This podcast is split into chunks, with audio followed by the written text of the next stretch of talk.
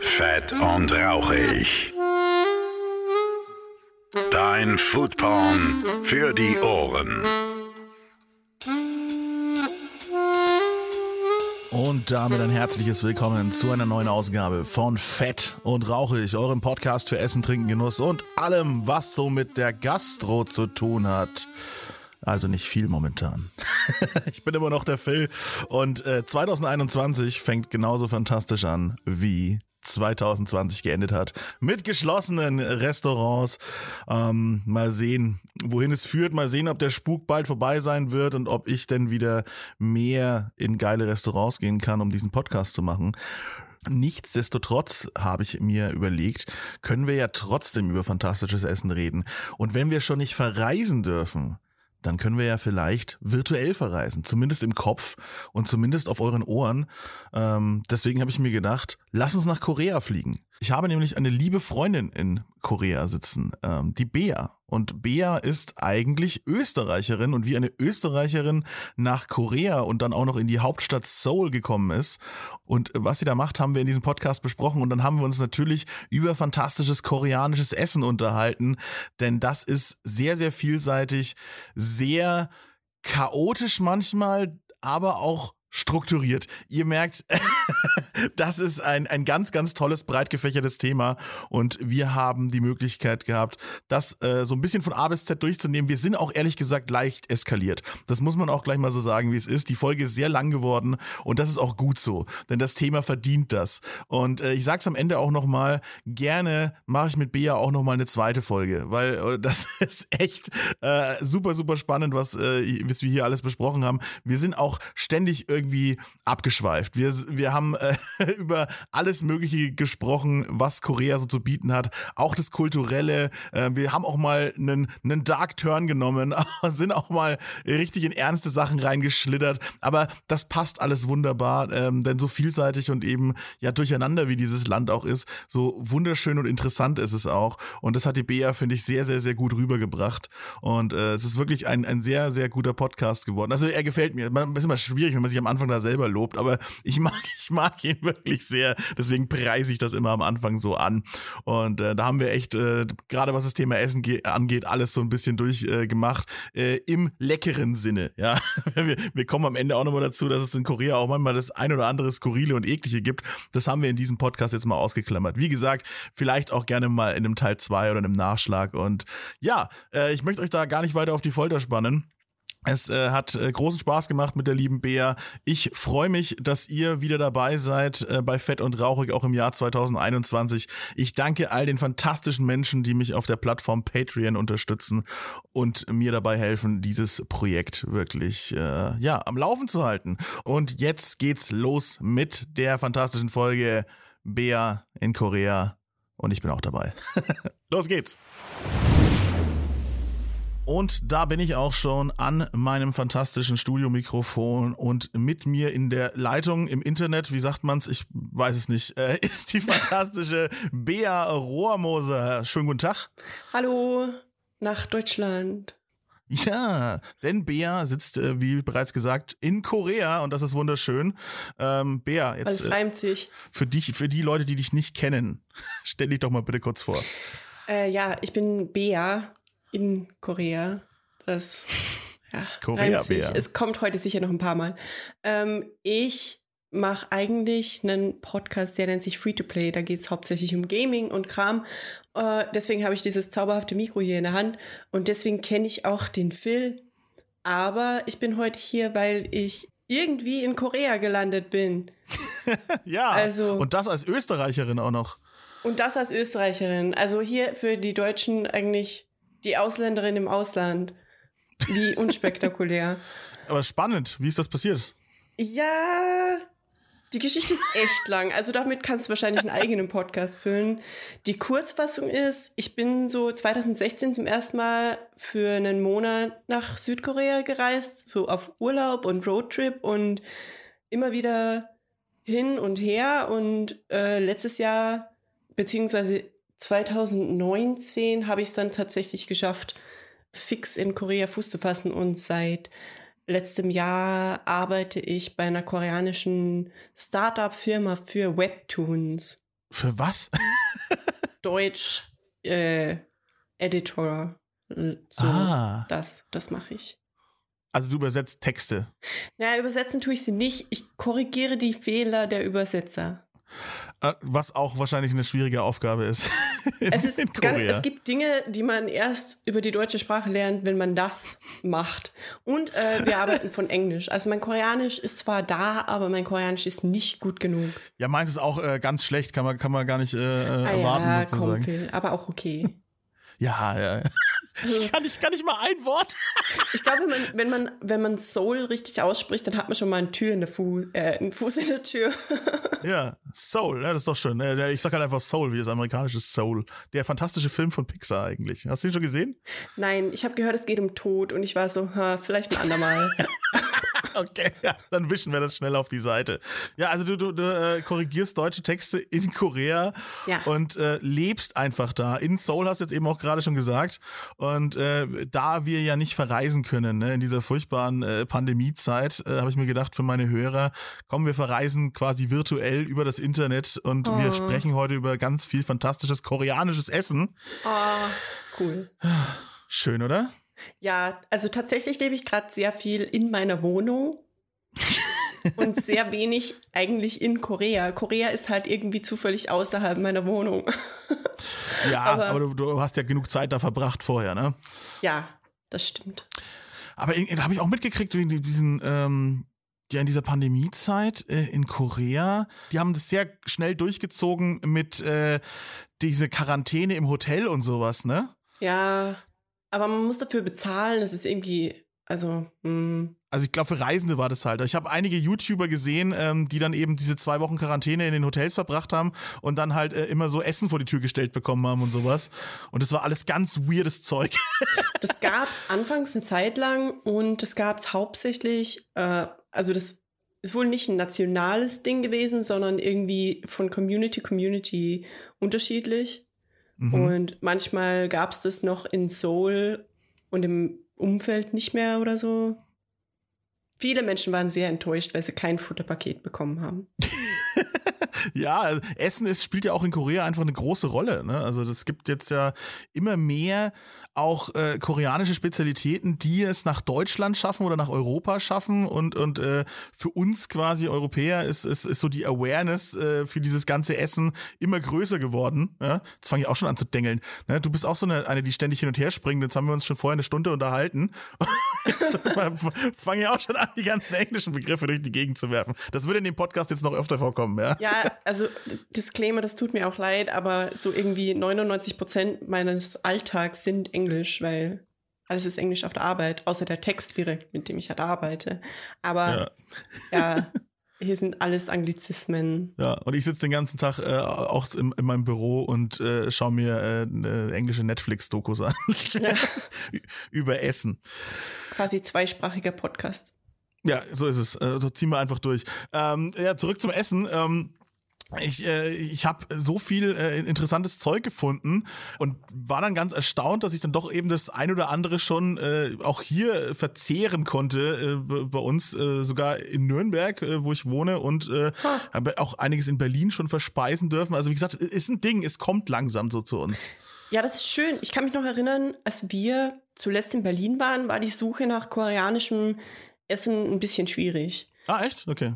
Vor allem, weil, ich weiß gar nicht mehr, wann es war, 2018 oder 19, 18.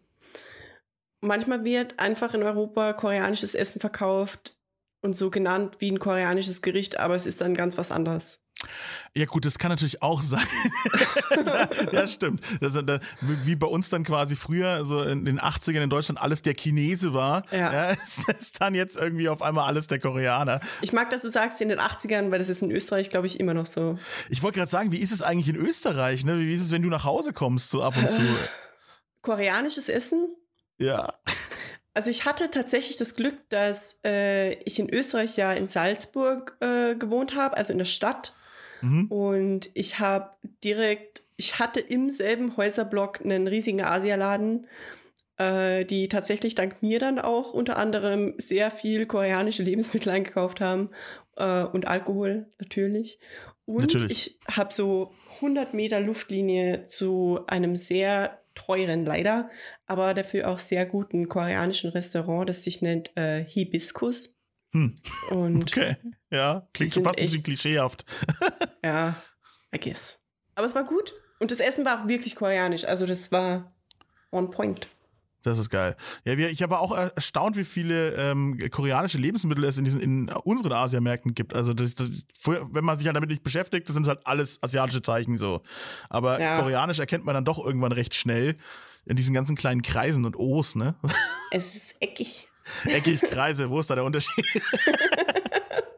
Aber stimmt, ja. Diese ganzen kleinen Fensterchen und so weiter, die, wenn man die dann sieht, das ist dann, die chinesischen Zeichen sind ja mehr so hoch filigran und ganz viele kleine Striche und schon gefühlt irgendwie ein Bild in sich. Und japanisch so super krass runter reduziert, nur die Kanjis, die dann einfach nur so ein paar Swooshes sind und koreanisch so genau dazwischen irgendwie. Ja, ich glaube. Kannst du es lesen? Ja, ja, ja. Echt? Also tatsächlich ist koreanisch lesen wirklich einfach. Was? Ich stelle mir das super kompliziert vor. Nee, tatsächlich ist es das nicht. Koreanisch ist nur eine Buchstabenschrift. Okay. Das heißt, du hast einzelne Buchstaben, die sich zu den Silben zusammensetzen. Das heißt, in einem gedachten Quadrat quasi fügen sich unterschiedliche Buchstaben zu einer Silbe zusammen. Ja, das klingt super einfach. Und du hast nur eine Handvoll Buchstaben. Du hast ungefähr so viele Buchstaben im Deutschen. Wie viele Buchstaben gibt es im Koreanischen? Vielleicht 30, ein bisschen mehr. Okay. Ja, gut, ist dann schon mal leichter, als wenn man so eine Lautsprache hat, wo man dann eher nur so die Laute quasi darstellt oder eben dann, wo ganze Zeichen, ganze Wörter oder Sätze bedeuten oder 24. Sowas. Ach, guck an.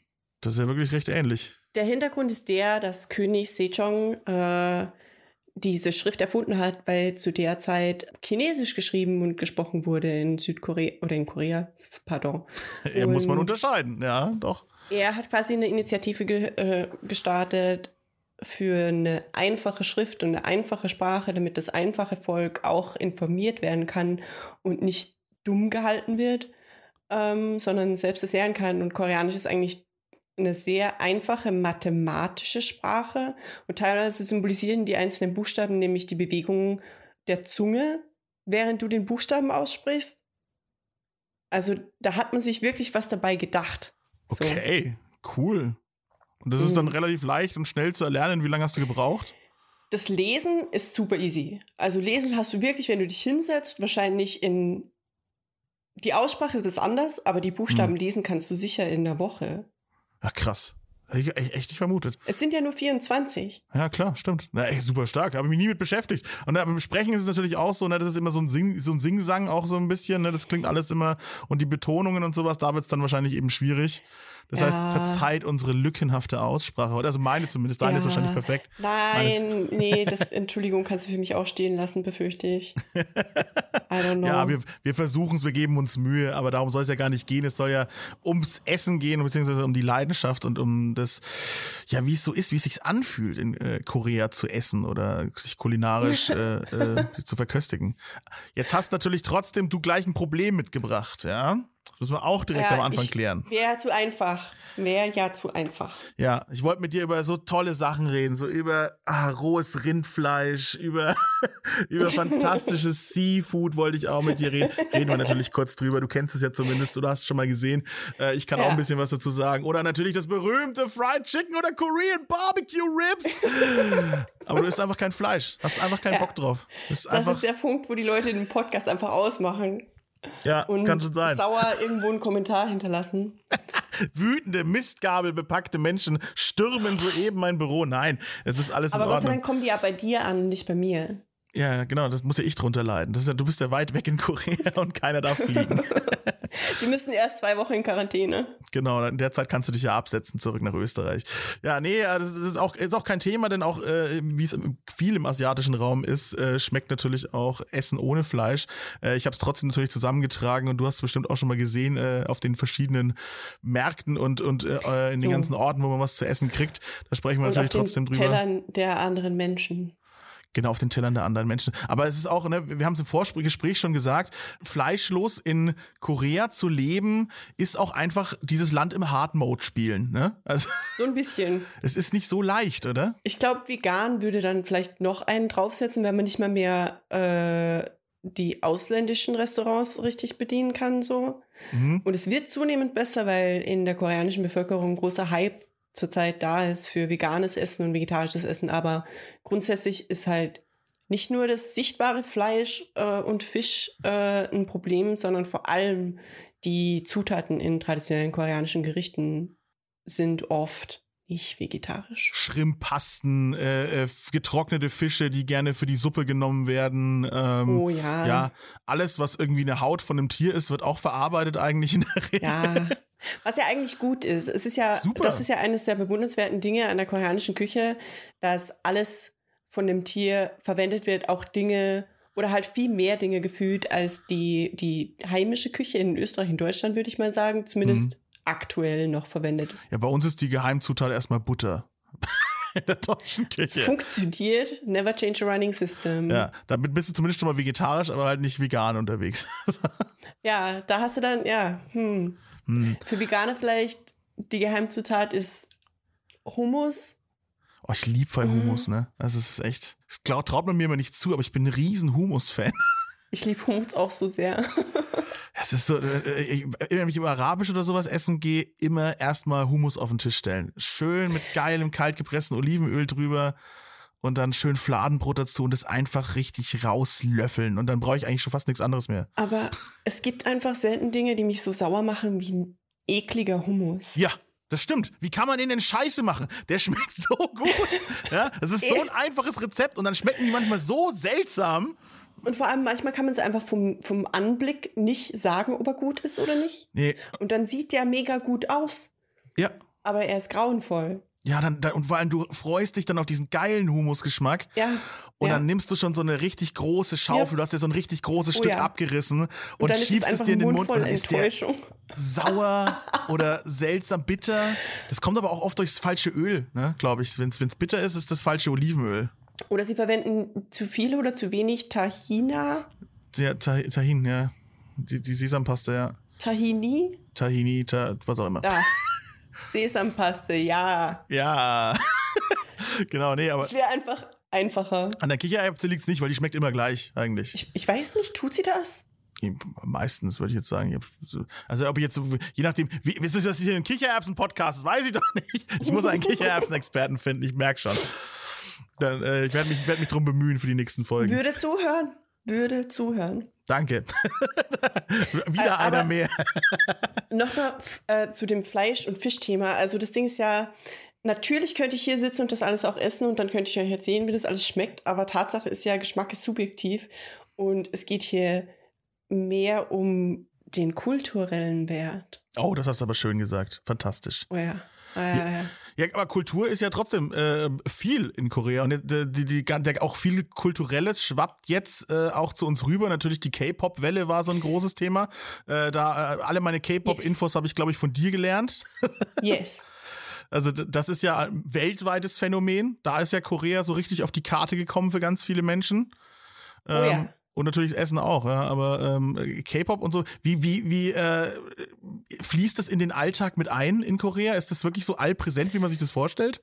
Es ist, ich glaube, anfangs, als ich hier auf Urlaub war, war es für mich immer mega, es wirkt ein bisschen surreal. Es gibt der ganzen Welt hier so ein bisschen surrealen Touch, wenn man sich, bevor man hierher gekommen ist, mit der Musik und mit den Künstlern beschäftigt hat und hat mit der Popkultur. Und dann kommt man hier hin und dann geht man in den Convenience Store und es sind tatsächlich einfach irgendwelche Limoflaschen mit deren Gesichtern drauf und die Musik läuft halt überall im Radio, bei allen Convenience Stores, wie gesagt, oder einfach irgendwelchen Modeshops läuft dann im Hintergrund Mic Drop oder so. Es ist schon... hat einfach die normale Popkultur in Korea. Also es ist auch hier nicht, es macht halt Sinn. Natürlich ist K-Pop in Korea überall, weil es ist die koreanische Mainstream-Popkultur. Ja, also es ist nicht einfach nur so ein Subgenre, sondern es ist einfach, es gibt das und fast nichts anderes, so nach dem Motto. Es ist tatsächlich sehr schwierig für alternative und Hip-Hop-Künstler in der koreanischen Popkultur und Entertainment-Szene Geld zu machen, so richtig. Es gibt ein paar größere Hip-Hop-Labels, die machen immer wieder gern Spaziergänge in den K-Pop und machen Kollaborationen und tauchen vielleicht auch in den Variety-Shows auf, die ja auch mit der Musik eines der großen Standpfeiler von K-Pop sind. Ich finde bei der Musik so spannend, dass da fließen ja so viele Genres zusammen, in einem Lied meistens auch noch. Also generell in der asiatischen Musik, da hat man immer das Gefühl, es sind 3 Songs, die in einem da irgendwie sind. Nicht ganz so krass wie in japanischer Musik, also im J-Pop so, sondern K-Pop hat schon, finde ich, mehr Struktur, aber es ist schon trotzdem abgefahren irgendwie. Und klar, wenn du dann nur Solo-Hip-Hop hast, dann denken halt die Leute, naja, das ist ja nur ein Drittel der Musik, ich könnte ja alles haben. So. Also es ist jede größere oder jede K-Pop-Gruppe, fast jede K-Pop-Gruppe hat quasi im klassischen Aufbau mindestens einen Rapper. Ja, bei BTS ist es der Blonde oder der Weißhaarige, ne? Nach den Haarfarben Menschen einschränken ist im K-Pop grundsätzlich ein bisschen schwierig.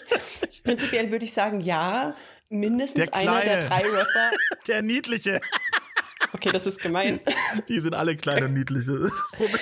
Nee, aber ich weiß, wen du meinst, wenn du sagst, der kleine, niedliche Rapper mit den weißen Haaren von BTS. Ja, aber der hat auch so eine tiefe Stimme, ne? Ja. Ja, der ist super. Wie auch immer sein Name ist, der ist super. Min Yoongi. Danke, genau. Den lasse ich mir demnächst tätowieren. Toll. Cool. Nee, aber ja, also wie gesagt, mein Wissen ist da wirklich stark beschränkt, aber ich gucke es aus so einer sehr faszinierten Beobachterperspektive, gucke ich mir das gerne mal so ein bisschen an. Ich denke, das Wichtige ist dabei einfach, dass man den Künstlern im K-Pop zugesteht, wie unfassbar hart die teilweise arbeiten.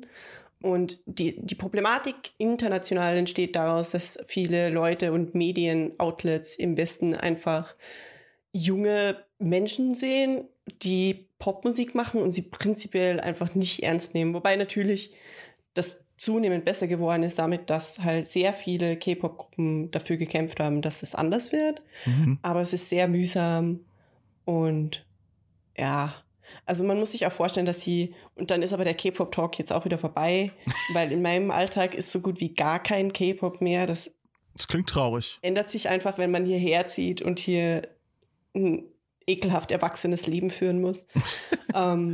Diese Leute tun nur das und das ist ein Fulltime-Job. Das ist nicht wie viele Musiker vielleicht in den USA, die extrem talentierte Songwriter sind und viel arbeiten und dann mal eine Tour machen und in der Tourzeit sehr intensiv arbeiten und dann vielleicht, während sie ein Album aufnehmen, sehr intensiv arbeiten, aber dazwischen immer wieder Ruhephasen haben. Im K-Pop haben diese Gruppen und Künstler prinzipiell eigentlich kaum bis keine Ruhephasen. Die arbeiten jeden Tag bis ungefähr 4 Uhr morgens in der Regel und das ist einfach, also nicht gut für Menschen. Ja, die müssen ja auch irgendwie zig Sprachen drauf haben und sowas, habe ich mal mitgekriegt in so Dokus. Also die sind ja wirklich nur am Machen, am Lernen, am Tun. Wie ist meine Außenwirkung? Das ist schon abgefahren. Tanzen und gleichzeitig aber sehr dünn sein und trotzdem braucht der Körper Kraft. Und für die Männer ist es, der Körper braucht Muskeln, aber ja, es ist ein hartes Leben. Die essen bestimmt nichts Spannendes, das befürchte ich gerade. Ich will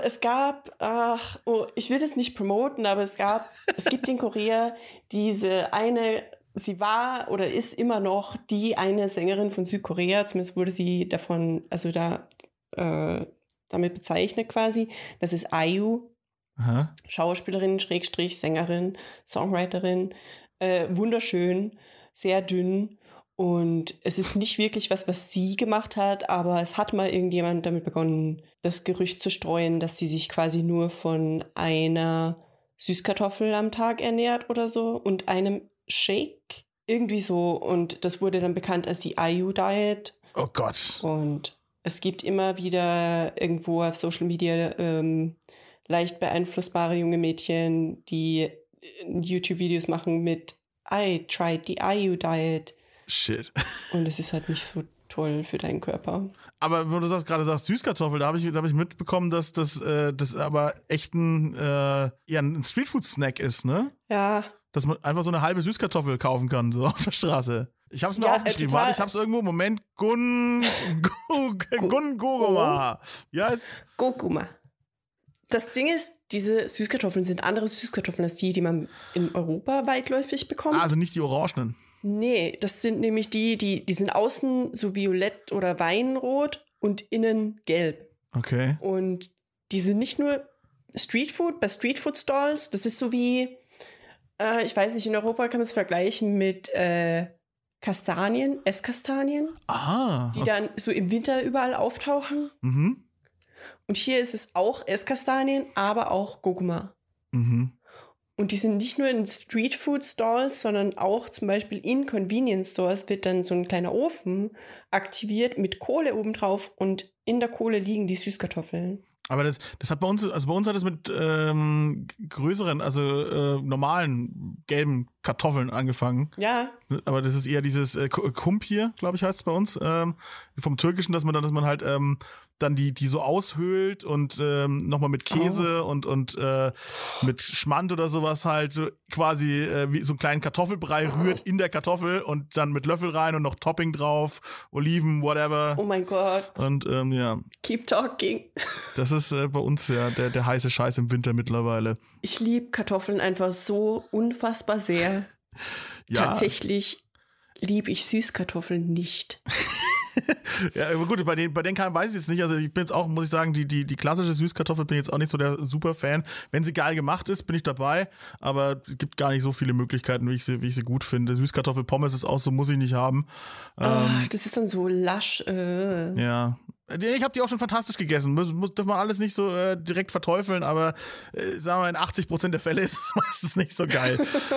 Das ist ziemlich verteufelt. Ja, aber Gurkuma kenne ich jetzt nicht. Also deswegen, da halte ich mir meine Chance offen, dass ich es vielleicht auch noch mögen könnte.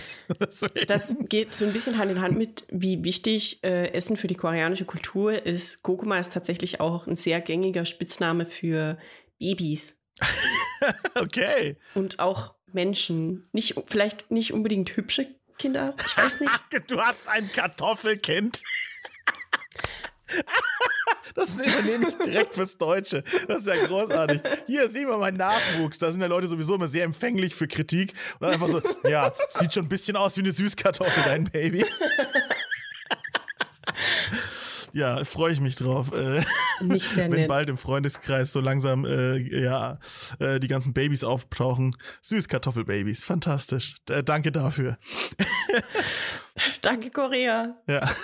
Also, wo wir jetzt gerade bei den traditionellen Sachen sind, ist es wirklich wahr, dass gefühlt überall Kimchi drin ist?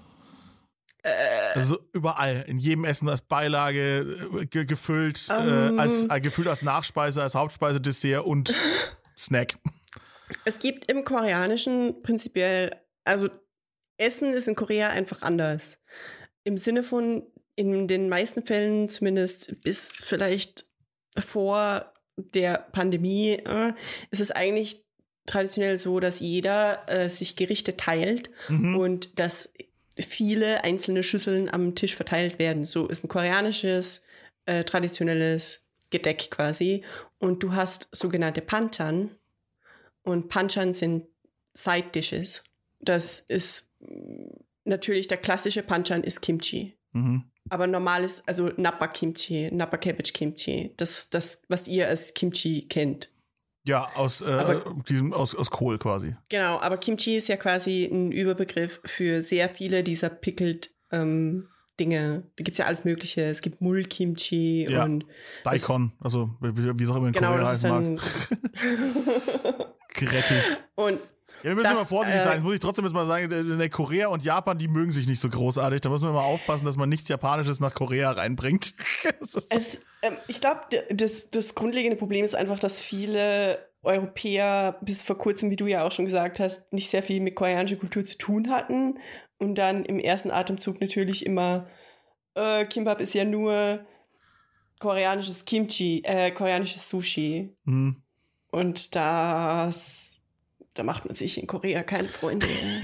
Ja, habe ich direkt im Vorgespräch verkackt, ja. Das geht mal. Aber es sah für mich halt so aus, ne? Es ist halt im Endeffekt, du rollst halt Reis und verschiedene Dinge in eine Nori-Rolle rein, also in Seetang. Und für mich ist das halt Sushi, aber natürlich, klar. Kim übrigens, daher kommt der Name. Ja, das ist für mich als Europäer ist ja alles Sushi, ja, sozusagen. Auch Dinge, die Japaner niemals anfassen würde. Ja? So eine California Roll oder sowas, wo die einfach sagen so, entschuldigen Sie mal, was hat das bitte noch mit Sushi zu tun? Ja? Wo du vom Japaner dann schon auf den Deckel kriegst. Ja? Aber das ist ja für uns hier alles einfach Sushi. Ja, I guess. Aber wurde ich ja belehrt. Ich war ja eine fantastische Folge gibt's ja auch von diesem Podcast aus dem Aska von Anton Schmaus, aha, wo ich dieses fantastische, richtig traditionelle japanische Sushi essen durfte und seitdem alles andere Sushi einfach langweilig finde. Traditionelles japanisches Sushi im Sinne von Nigiri oder? Ja, und halt von einem Meister zubereitet, der halt weiß, wie man das schneidet und weiß, was ist qualitativ hochwertig und was kommt mir quasi unter das Messer und was nicht. Und das ist ein Unterschied wie Tag und Nacht. Ich muss ja ganz ehrlich sagen, dieser japanische Content trifft ja bei mir auch in eine Kerbe, weil ich ja eigentlich ursprünglich, bevor irgendwie eine Pandemie losgetreten wurde, der Plan eigentlich war, halt in Korea zu leben natürlich, aber halt auch regelmäßig nach Japan rüber zu chatten, weil es sind ja nur 1,5 Stunden und ungefähr 80 Euro Flug. Wahnsinn. Also für uns für manche Menschen so ein Lebensziel, so unerreichbarer Traum, ne? Und bei dir quasi so ein kleiner Wochenendausflug. So. Ja, und es wäre halt echt schön, oder? Weil ich könnte mir eigentlich nur Freitag frei nehmen, dann fliegst du Donnerstag nach der Arbeit und bist am Montag wieder zurück, aber ja nun. Ja, aber es kommt ja wieder. Ne? Man darf ja das jetzt echt nicht alles super verteufeln. So, da kommen wir raus und alles wird gut. Ja, Korea hat es doch eigentlich auch super im Griff, oder? Wir hatten jetzt wieder, also wir nennen es die dritte Welle. Wir hatten jetzt zwischendurch schon ziemlich viele, die meisten, die wir jemals hatten. Aber jetzt sind sie wieder auf 300, 400 pro Tag runter. Okay. Das ist sehr wenig in Anbetracht unserer Einwohnerzahl. Ja. Ach, nur in eurer Stadt, also nur in Seoul? Nee, im ganzen Land, aber auch, ja, dann wird es ja noch weniger wahrscheinlich dann in Seoul. Das ist schon gut. Also wie gesagt, das wird wieder werden und dann kannst du deinen japanischen Wochenendausflugtraum ja sicherlich weiterleben. Ich hoffe. Und dann musst du halt immer aufpassen, musst dann immer verstecken, dass du da warst, ne? Vor deinen koreanischen Nachbarn sozusagen. So schlimm ist es dann hoffentlich auch nicht. Das ist das Ding, irgendwie dieser Konflikt schwelgt so ein bisschen unter der Oberfläche, aber tatsächlich gibt es ja trotzdem sehr viele japanische Restaurants in Korea und tatsächlich gibt es ja trotzdem sehr viele Menschen, die hier auch japanische Kultur mögen und zelebrieren und auch umgekehrt in Tokio ist ja das ganze koreanische Viertel und so, also stimmt auch. Vielleicht wieder. Wird die Suppe nicht so heiß gekocht, wie sie auf Dokdo gekocht wird. Vielleicht ist das so ein bisschen wie so Städtefeindschaften in Deutschland, so, wo man eigentlich weiß, so ja, Gott, die können sich nicht riechen, aber wenn es hart auf hart kommt, würden sie behaupten, sie könnten sich wahrscheinlich niemals in die Augen gucken, aber dann im Alltag geht's dann doch irgendwie. Dann fährt man doch nochmal über die Stadtgrenze drüber. So wie, ich weiß nicht, Holland und Deutschland oder Frankreich. Ja, Frankreich ist zu krass. Das ist der Hass zu tief. Ah, ja, keine Ahnung, wie man das handelt. Aber ja, also es ist ja schön, dass es dann zumindest nicht, dass du dann wieder zurück einreisen darfst. Also ich kann immer noch tolles japanisches Curry zu mir nach Hause in die Wohnung bestellen und das ist schön. Für mich sehr wichtige Lebensqualität. Aber auch generell, also Korea, finde ich, hat auch super geil, so dieses Eintopf-Game. Also spielt Korea, finde ich, ganz gut. Oh ja. Also da habe ich jetzt Eintopf-Game ist hier. Hotpot ist ja eigentlich eher was Chinesisches, aber das, glaube ich, wird auch ganz gut gespielt in Korea, dieses ganze Thema. Ja, auch Shabu-Shabu. Ja, das mit diese dünnen Rindfleischstreifen, ne, die du vorher irgendwie so angrillst oder dann nochmal durch die Suppe ziehst und so, ne? Genau, und aber das ist wieder chinesisch Maratang. Mhm. Das ist so ein Hotpot-Ding, aber nicht mit, wir essen gemeinsam aus einem Pot, der Kram kocht, sondern es ist einfach ein riesiger Pot mit Kram drin. Okay. Und jeder hat seinen eigenen. Das ist hier auch ziemlich gängig also es gibt eigene Maratang-Restaurants. Guck, China ist einfach zu groß, um zu sagen, ein chinesisches Essen. Es gibt viel zu viele unterschiedliche. Die Regionen auch, so, das ist ja, ne, welche Region von China da hat dann, wie gesagt, völlig unterschiedliche Ansichten, wie Essen zubereitet wird und wie scharf es sein darf. Und da gibt's ja auch eine ganz klasse Netflix-Doku von Chinesen produziert, eben dieses Die Wurzel des Geschmacks.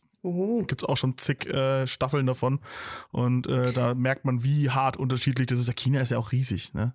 Und dann willst du mich dazu bringen, dass ich mir jetzt auf Netflix Food Dokus angucke. Ja, das möchte ich. Ich möchte, dass jeder auf Netflix Food-Dokus guckt. Das ist gefühlt mein Alltag. So. Und ich habe halt alle schon durch und bin halt stinkwütend, wenn keine neuen da sind. Dann gucke ich wieder die alten. Das ist ganz furchtbar. Meine meine Content-Guckzeit ist komplett erschöpft mit Star Wars Clone Wars. Habe ich auch hinter mir. Das habe ich über die Pandemie erledigt. Oh. Also über die harten Lockdown-Zeiten, wo wir jetzt schon wieder drin stecken. Es ist ja, naja. Aber das ging ganz gut. Jetzt wieder nur Food-Dokus. Okay. Das ist das Wichtigste. Ja, Essen, koreanisches Essen. Hey. Ja, yay. Nee, wo du auch gesagt hast, es gibt eigene Restaurants dafür. Ich war auch so fasziniert von diesem Korean Barbecue-Ding, dass es diese Restaurants gibt, wo dann dieser kleine Grill in der Mitte steht und du kriegst dein ganzes Zeug hingestellt und jeder hat so eine kleine Dunstabzugshaube drüber und am Tisch und man sitzt dann da mit ganz vielen Leuten. Wie gesagt, gerade unvorstellbar, aber das ist für mich so richtig geil koreanisch Essen. Dieses Durcheinander und Stäbchen links, Stäbchen rechts und jeder probiert und das stelle ich mir so großartig vor. Zu diesem Ding muss aber auch unbedingt Saufi. Ja, natürlich. Also, was du hier so ein bisschen beschreibst, auch diese ganz langen Tische mit den Tischdunstabzügen quasi, das wird oft frequentiert für Hoeshik. Das ist so Arbeitsdinner. Ah, okay. Wo man quasi mit seinem Chef hin muss. Aber macht man das in Korea auch so, diese verpflichtende Unternehmung mit seinem Arbeitgeber? Also tatsächlich versucht der Gesetzgeber, das zu regulieren, auch im Sinne von, es darf nicht am Freitag oder so und es darf nicht zu einer gewissen Uhrzeit und es darf nicht bis zu einer gewissen Uhrzeit, einfach weil es verpflichtend ist und die Arbeitnehmer dadurch natürlich krass leiden. So. Ja, man ist ja auch nicht so der geselligste Typ. Ne? Ich kenne das ja von mir auch selber, so wo ich noch früher in einem Angestelltenverhältnis war, wenn es dann irgendwie hieß, ja, Veranstaltung hier, da habe ich immer gesagt, ja, muss ich? Oh ja, du musst. Aber das ist ja im asiatischen Raum ganz, ganz wichtig, dass du das machst. Ne? Klar, und dann gibt es ja auch diese Einschenkregeln. Also bei Hoeshik ist es immer so, dass der Jüngste quasi im Team muss den anderen seinem Gegenüber einschenken und man muss die Sojoflasche zum Beispiel mit beiden Händen halten oder zumindest beide Hände andeuten. Mhm. Das ist quasi höfliches Geben und Nehmen, ist in Korea immer mit beiden Händen. Und wenn man super, super höflich ist, dann sind beide Hände an dem Ding. Zum Beispiel, wenn man bei Chuseok von Oma einen Umschlag mit Geld bekommt, das ist das Korean Thanksgiving unter Anführungszeichen, und da gibt's Geld. Mhm. Und wenn man das nimmt, dann nimmt man beide Hände gleichzeitig.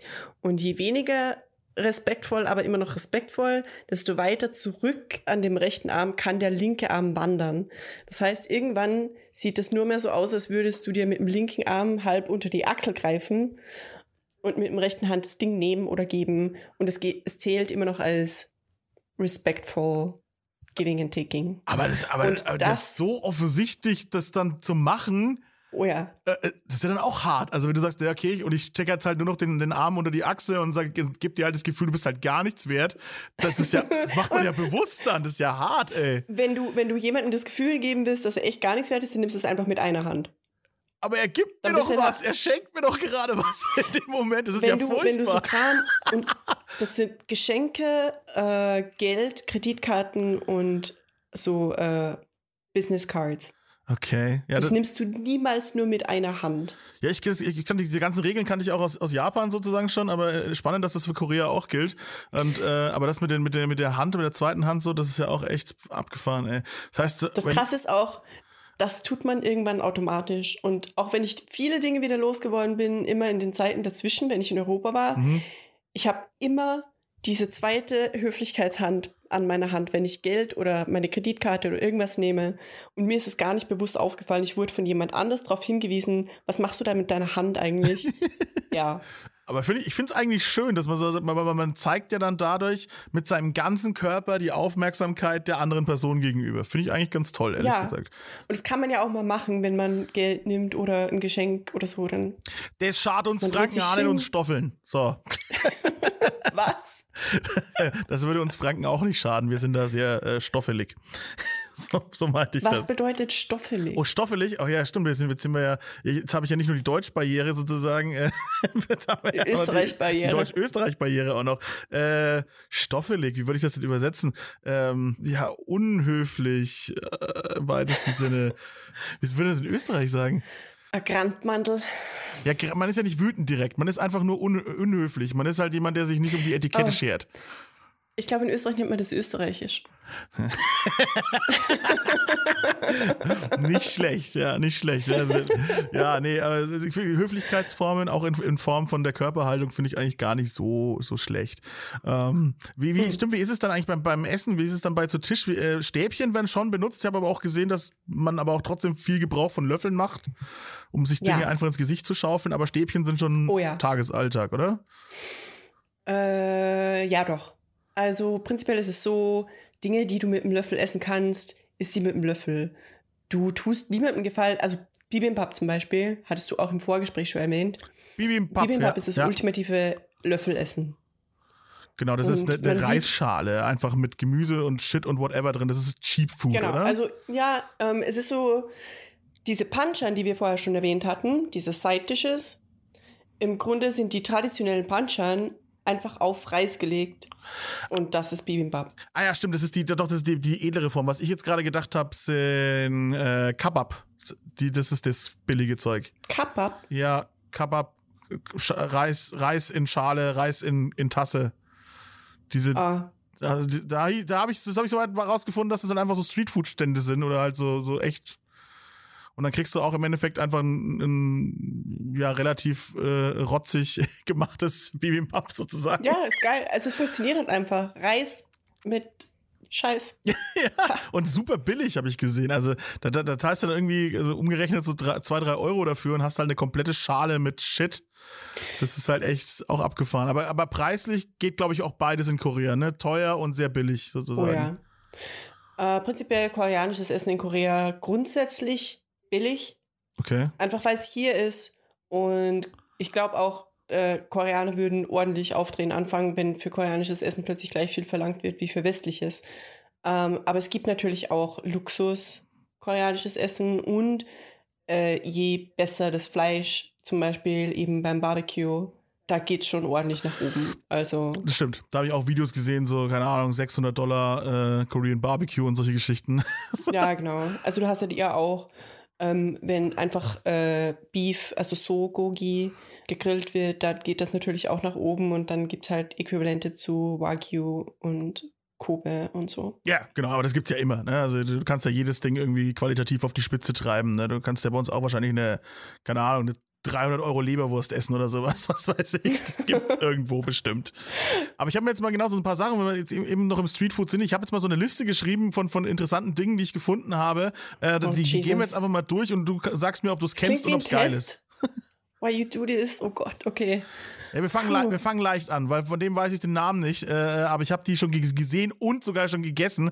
Also Korea hat ja diese Corn Dogs auf ein anderes Level gehoben. Das sind einfach Corn Dogs, glaube ich. Ich glaube, die heißen auch einfach Corn Dogs, ne? Die haben keinen anderen Namen, ne? Bei euch. Aber dass jetzt da im Teig schon Pommes drin sind und Käsestückchen und sowas und das ist super abgefahren. Das ist koreanische Erfindung. Koreaner haben generell, also koreanische Köche haben so eine Fähigkeit, aus einer Sache eine Optimierung zu machen, wie zum Beispiel auch, wobei da Koreanern Credits dafür geben, da springt wahrscheinlich irgendjemand aus Südostasien mir an die Pelle, dass mit diesem Eis, das so gekratzt wird und dann gerollt. Es gibt generell einfach in Korea viele Dinge oder überhaupt in Asien, hier zumindest im Ostasien, Dinge, wo man sich denkt, warum gibt es das eigentlich bei uns zu Hause nicht? Weil hier gibt es einfach.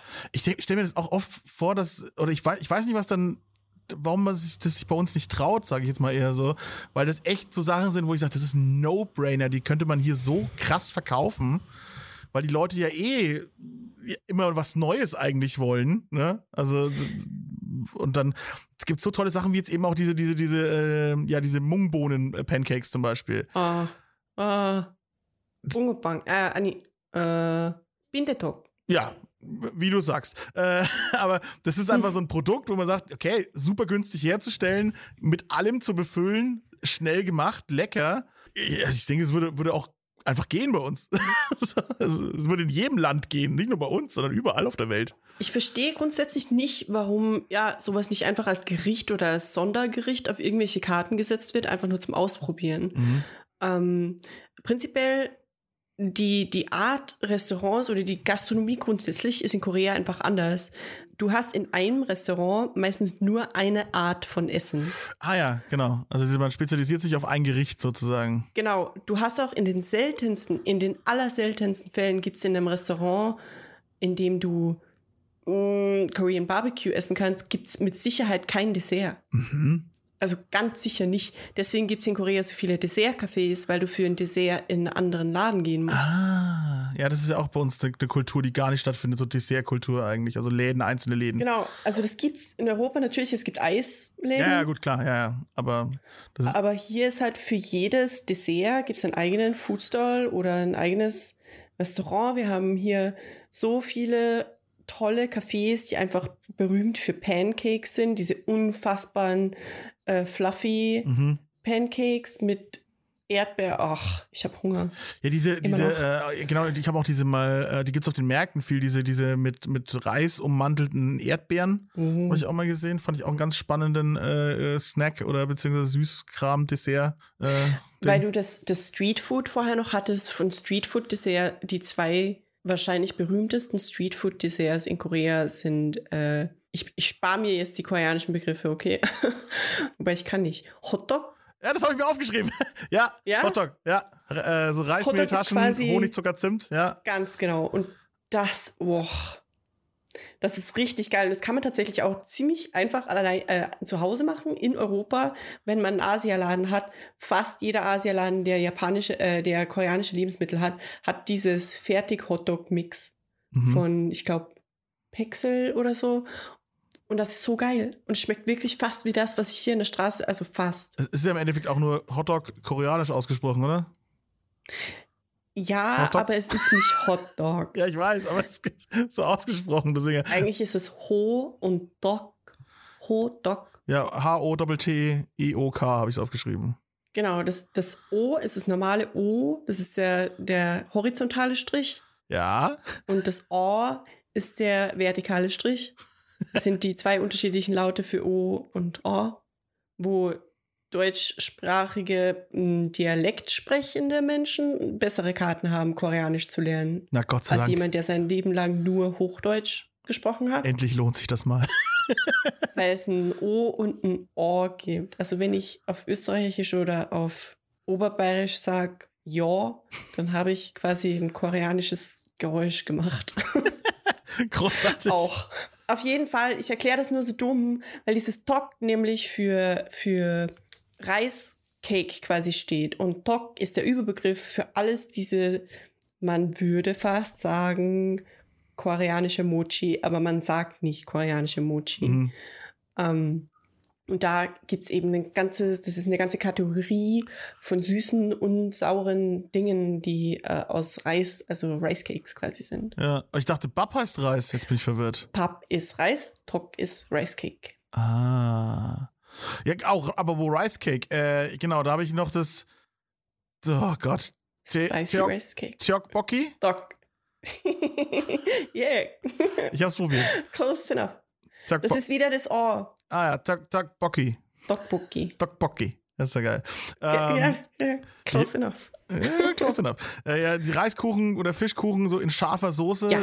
Ey, ja. Geil. Hast du gegessen? Nein, aber ich habe es mir gestern ungefähr 3 Stunden lang auf YouTube angeguckt, wie man es macht und wie es schmeckt und wie es beschrieben wird und wie es aussieht. Und ich war so, ich will das den ganzen Tag.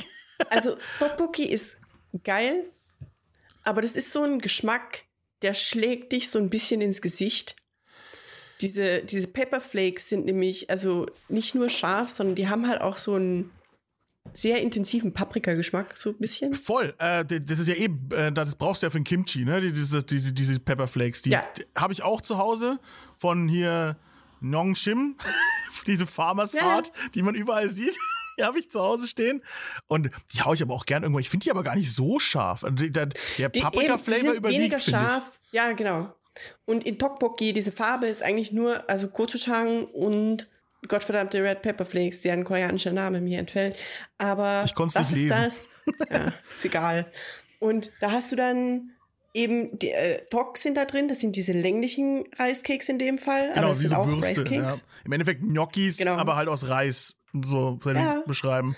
Und das ist auch Streetfood eigentlich. Also das kannst du auch an der Straße bekommen. Ja, das kriegst du einfach in so einer Tüte und kriegst eine Gabel dazu und geil. Also ich finde oder ein Stäbchen oder whatever. Gabel und geil. Ja, ich bin da total so, ja, ich möchte es einfach aus dieser Plastiktüte rauslöffeln. So. Tatsächlich, Phil, kriegst du das mit Stäbchen und geil. Ja, super, ist auch gut. Alles. Beziehungsweise Stäbchen und relativ... Schlupsig würde man sagen, aber ich glaube, schlupsig ist kein Wort. Ich würde schlonzig sagen. Schlonz? Ja, Schlonz und schlupsig, ich glaube, ist das Gleiche. Aber ja, stimmt, ich habe auch mitgekriegt, so auf den Märkten, also generell hat ja Korea so eine große Marktkultur, da hast du natürlich dann deine ganzen Streetfood-Stände. Ja. Und was ich so geil finde, ist, dass die so eine Zahnstocherkultur auch haben, dass du Dinge probieren darfst, aber halt nur was auf den Zahnstocher kriegst. Oh ja.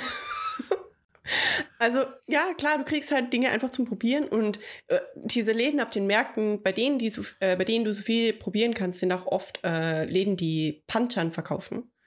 Auf diesen großen Food-Märkten hast du immer manchmal so eine ganz eigene Alley, wo nur Panchan oder Chon verkauft werden.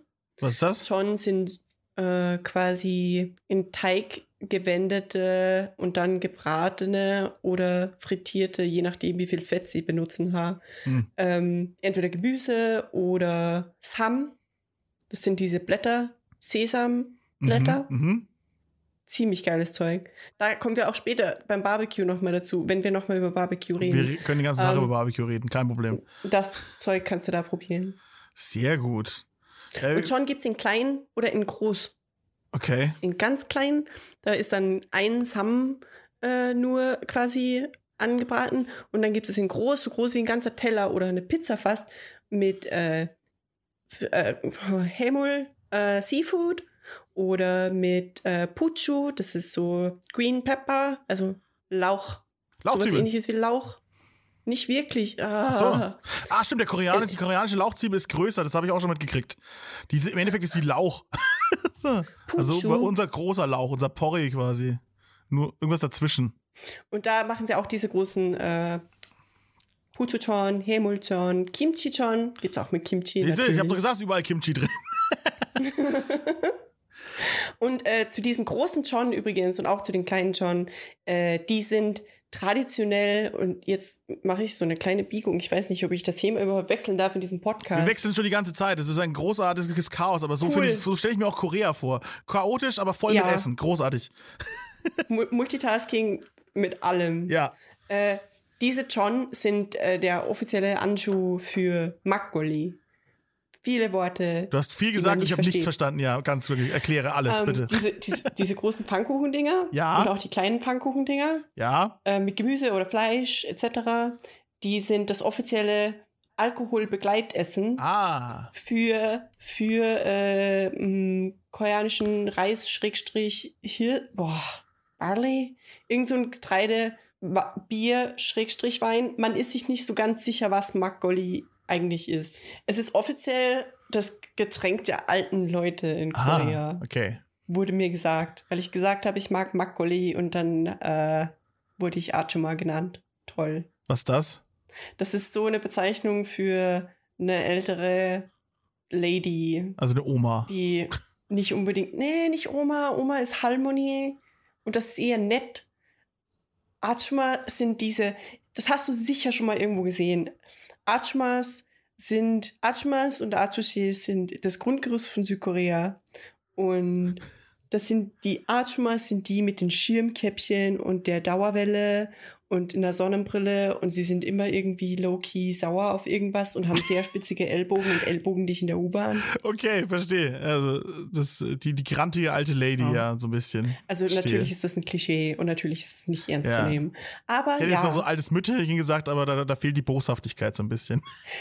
Also wenn dich jemand Archma nennt, dann ist definitiv so eine Archma gemeint. Okay, verstehe. Was habe ich noch in meiner fantastischen Liste stehen. Ich habe diese, wo die generell Reiscakes und Fischcakes und sowas gibt's ja viel. Was ich ganz spannend fand, waren diese Fischcake-Streifen, die in Brühe gekocht werden. Ja. Odengi. Mhm. Das ist irgendwie weirdes Zeug. Also prinzipiell wird dieses Zeug auch verkauft, wahrscheinlich 99% wahrscheinlich am selben Stand wie Tteokbokki. Mhm. Genau, was ja recht ähnlich ist. Du kriegst dann so einen Becher und da kriegst du eine Brühe rein und halt dieses geschlängelte Odeng auch. Genau, es sieht so ein bisschen in der reinmäßig aus, aber es ist ja halt einfach ein Fischcake sozusagen, also Reis und Fisch zu Paste geklopft und halt in Form gebracht. Oh, genau.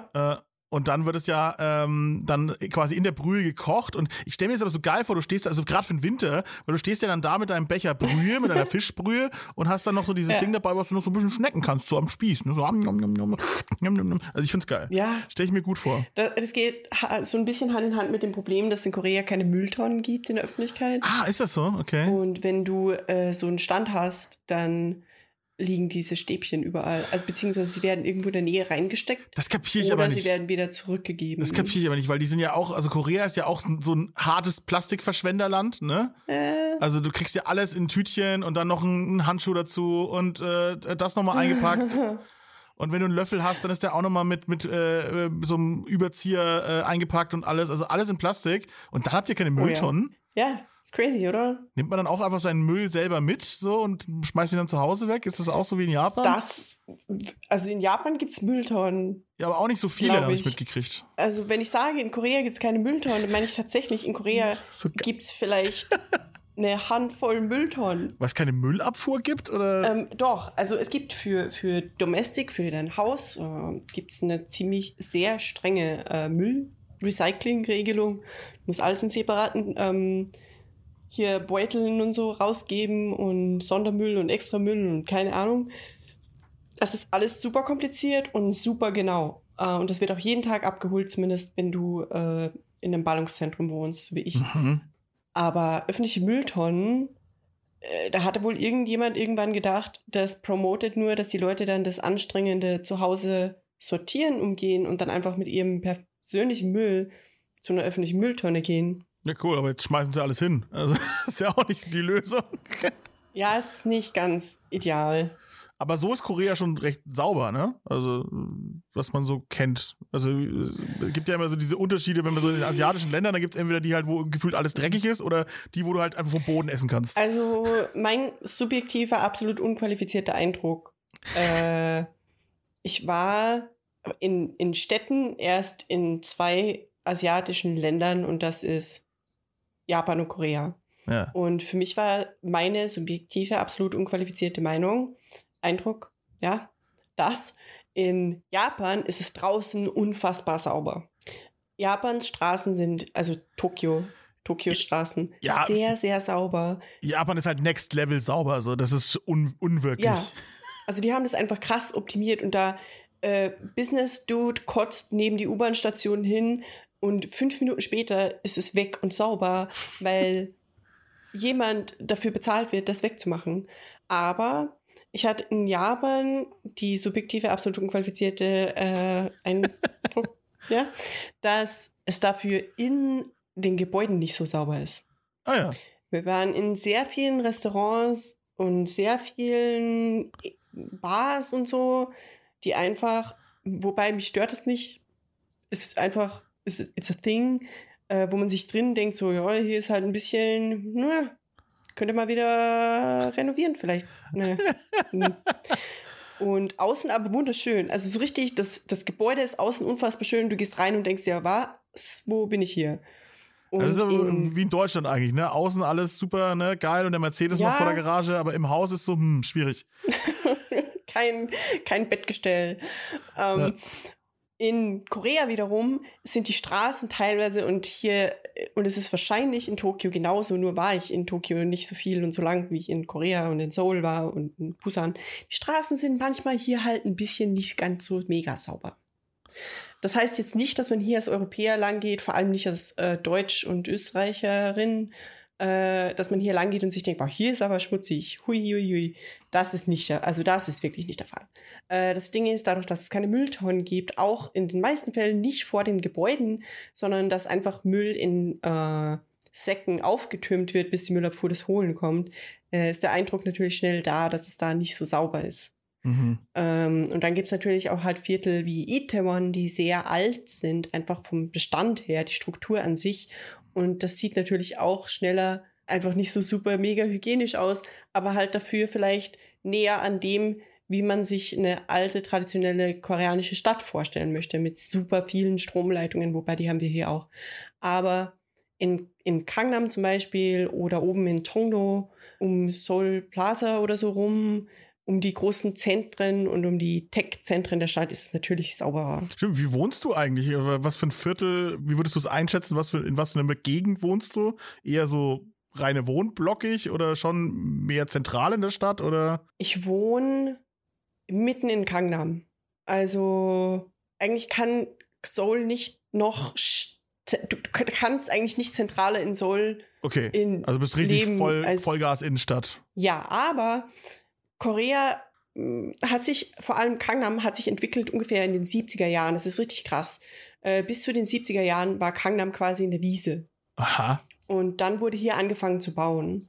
Das heißt, teilweise ist der Bestand noch aus den, also halt alt, und alt bedeutet in Korea 30, 40, 50 Jahre alt. Mhm. Ich vergesse immer, dass irgendwie 20 Jahre vergangen sind, seit die Jahrtausendwende war. Das ist ein Ding. Ja, also auch du bist nicht mehr die Jüngste. Oh no. Und hier ist es halt so, dass teilweise Residential Areas sind direkt hinter den Wolkenkratzern. Mhm. Und genau das ist hier bei mir der Fall. Also ich bin quasi hinter Wolkenkratzern und eingeblockt von Hauptstraßen mit 5 Spuren. Wow. Aber in meinem Block ist ein winziges Dorf und ich wohne in einer Villa und ich habe sehr viele Menschen, die mit Hundis spazieren gehen und... Geil. Es ist echt so ein winziges Dorf einfach in der Stadt. Und genau so geht das halt auch, dass Seoul so unfassbar viele Einwohner hat. Aber im Endeffekt sind überall nur kleine Dörfer. Also eher auch so ein fast schon ein Kiez- und Community-Denken so ein bisschen. Also wie es in Berlin auch, gefühlt ist ja jede Viertel in Berlin einfach auch ein kleines Dorf. Ah. Ja. Und du hast ja, also die Stadt ist organisiert in Gus. Das ist Gangnam-gu, Mapo-gu. Mhm. Das sind die großen Bezirke. Mhm. Und dann hast du darin nochmal kleine, das heißt Dong. Das fanden sehr viele Menschen, sind sehr lustig. Okay. Und da ist dann wieder eine winzige Verwaltungs-Community quasi. Aber ich meine, Community im Sinne von Nachbarschaftsgefühle ist in Korea, zumindest in Seoul, eher nicht so ein Ding. Nachbarschaftlichkeit nicht? Okay. Oder einfach mal alle sich als gleich bezeichnen sozusagen. So, wir sind alle... Bürger von Seoul und... Also das ist prinzipiell was ich nicht... Ich bin Ausländerin, ich kann es nicht beurteilen. Ah, ja, kommt auch noch dazu. Natürlich. Aber ich weiß zum Beispiel... Wird man als Ausländer da trotzdem gut angenommen oder sind sie immer noch sehr argwöhnisch, wenn dann so eine Erscheinung wie du, so eine Österreicherin vorbeikommt? Also ich bekomme sicher... Okay, wow. Wir kommen echt weit weg vom Essen, Phil. Egal, es ist spannend.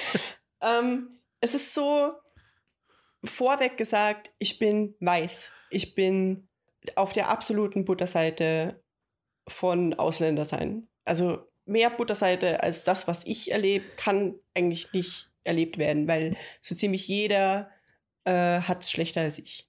Ja. That being said, es ist tatsächlich so, dass auch mir gegenüber immer noch Xenophobie passiert. Also man ist einfach Ausländerin in einer sehr heterogenen Welt, homogenen Welt, pardon. Und da gibt's halt, also gegenüber Menschen, die weiß sind, Frauen und vielleicht ein bisschen so aussehen, als könnten sie vielleicht aus Russland kommen, wird man einfach schnell für eine Prostituierte gehalten. Wow. Wenn nicht ernsthaft, dann zumindest vielleicht einfach als Beleidigung. Ach krass, das ist ja okay. Ja. It took a dark turn. Ja. Shit. Also der gängige Weg, um jemanden zu fragen, ob sie Prostituierte ist, ist einfach nur, are you from Russia? Was? Das ist ja großartig. Ja. Also großartig schlimm. Schlimm ist das. Das es ist ja eigentlich, ja. Aber wie gesagt, wenn das Schlimmste ist, was Xenophobie angeht, hier passiert, dann ist es echt so, die Butterseite. Ich kann an dieser Stelle nicht für People of Color sprechen und vor allem für schwarze Frauen und für, Ja, ich meine irgendwie eher eigentlich so in die Richtung, ob man jetzt halt dann eher so aufgeschlossen aufgenommen wird und setzt sich gleich zu uns an den Tisch oder ob man dann doch eher verstohlen wegguckt. Nein, also an den Tisch setzen gibt es in Korea in der Form prinzipiell nicht. Aber ich dachte, die essen alle zusammen. Mein ganzes Bild zerbröckelt. Ja, aber du isst nicht mit Leuten, die du gerade erst getroffen hast. Ach so, ja, es ist eher dann so familiär und firmenintern quasi bleibt es dann. Das ist sogar... Diese winzigen Communities und Freundeskreise sind so festgefahren, dass es in Korea eigene Hunting-Pochas gibt. Was für ein Zeug? Hunting ist quasi, du gehst in Restaurants, sitzt mit deinen Freunden am Tisch und die Kellner vermitteln zwischen den Tischen, damit ein Austausch stattfindet und dann setzt man sich zu einem anderen Tisch und ja. Okay. Hunting. Aha, abgefahren. Ja. Also das sind wirklich kulturelle Gepflogenheiten, die mir so gar nicht bekannt sind. Aber das ist auch spannend. Nee, Gott sei Dank, das muss man ja alles mitnehmen. Jetzt habe ich erst recht Bock. Jetzt sehe ich das als Herausforderung, mal nach Korea zu kommen. Bin gespannt, wie sie so einen Typen wie mich da aufnehmen würden. Aber gut, wie du sagtest... Es wäre sicher spannend. Ja, wie gesagt, wir gehen zurück zum Essen. Ja. War trotzdem ein interessanter Ausflug dahin. Ich habe noch 2, 3 Sachen hier aufgeschrieben, die mich sehr interessieren. Wirst du wahrscheinlich wenig drüber sagen können, weil du ja kein Fleisch isst, aber wie gängig und oft siehst du denn Sundae? Oft. Sundae ist hier eigentlich wie ein Foodstall, es ist aber meistens spezialisierter Foodstall wirklich auf Sundae. Für diejenigen, die jetzt kein Koreanisch sprechen, Sundae ist eine Blutwurst, da ist aber Reis mit drinnen. Ja. Also das ist, sieht abgefahren aus. Ich habe im ersten Moment gedacht, aber das ist aber ganz schön fettig, die Wurst. Aber nee, das ist Reis, der da mit drin ist. Und das ist dann alles so ein bisschen, galertartig, würde ich jetzt mal behaupten, ne? Schlotzig. Genau, also Recherchequalität Bea hat ergeben, im Vergleich zu österreichisch-bayerischer Blutwurst ist es tatsächlich glibberig. Ja. Aber stelle ich mir auch spannend vor. Genau, was habe ich noch? Genau, das hat mich gewundert. Ich habe das ganz oft gesehen, dass du auf so Ständen oder halt generell im Streetfood-Bereich, dass dir die Leute einfach gerne mal so ein Yakult-Ding in die Hand drücken. Oh ja. Was hat's denn damit auf sich? Ich dachte, Yakult kommt doch, glaube ich, gar nicht aus Korea, oder? Oh Gott, ich glaube nicht. Ich weiß es nicht. Aber es ist auch nicht die Marke Yakult, sondern das ist irgendeine Marke. Aber es sind diese kleinen Joghurt-Drink-Becherchen, so, die sie dir dann halt einfach mit so einem kleinen Strohhalm irgendwie in die Hand drücken, damit du irgendwie auch die Schärfe so ein bisschen ausgleichst und so, ne? Es ist tatsächlich Yakult. Ach so, okay. Und es gibt unterschiedliche Sorten Yakult. Aber das ist ein volles Ding offensichtlich noch in Korea. Bei uns war das mal so ein bisschen trendy und dann, finde ich, ist es auch ein bisschen verschwunden. Ja. Also es wird hier auch immer noch verkauft, also es ist gesund für deine... Ich habe gerade heimlich gegoogelt, für Darmflora und alles. Ich habe nebenbei heimlich gegoogelt, ist japanisch. Ja, guck, das dachte ich mir.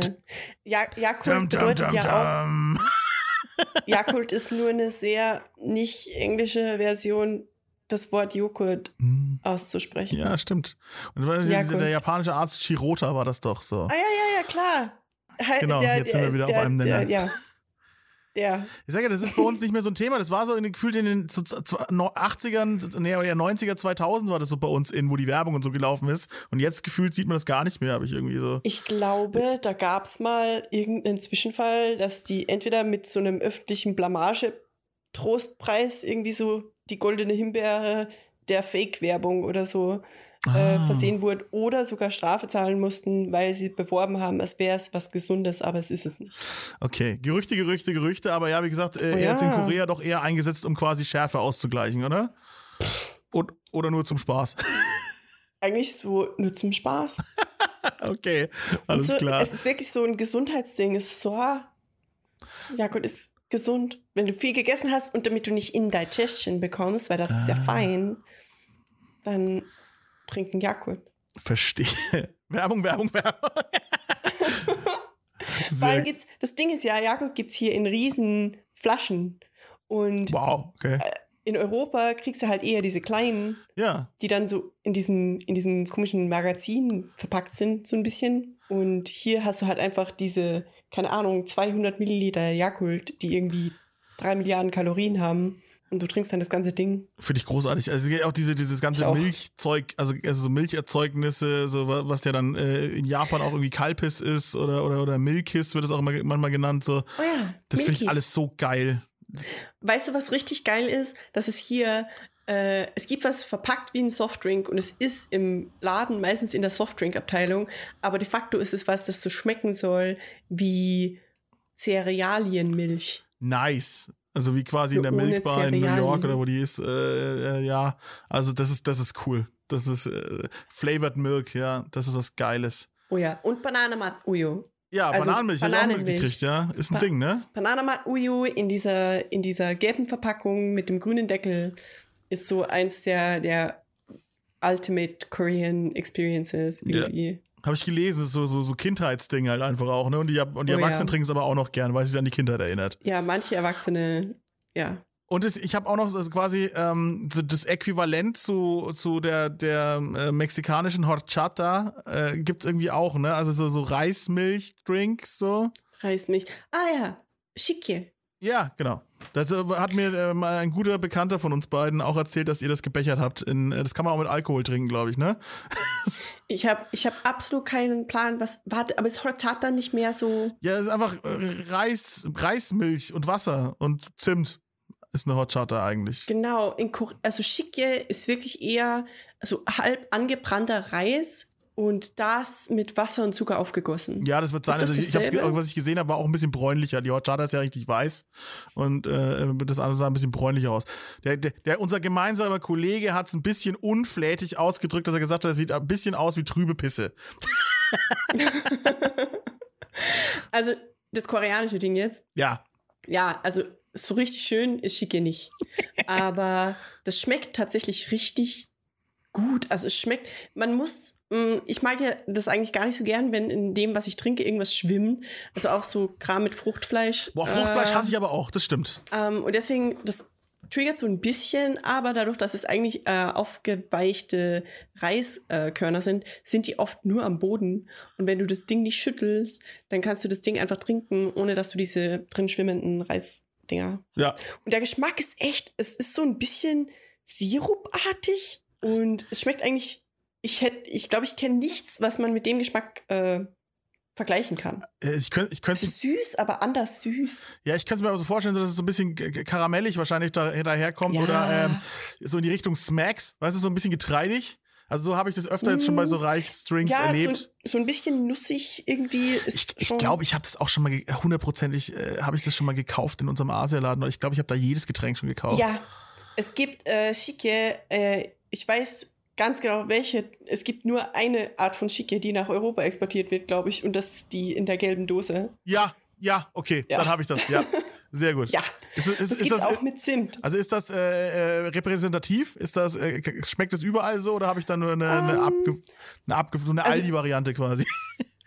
Diese Shikye ist sehr famous in Korea. Also gut. Das wird auch in jedem Convenience Store, kannst du diese Shikye kaufen oder fast in jedem.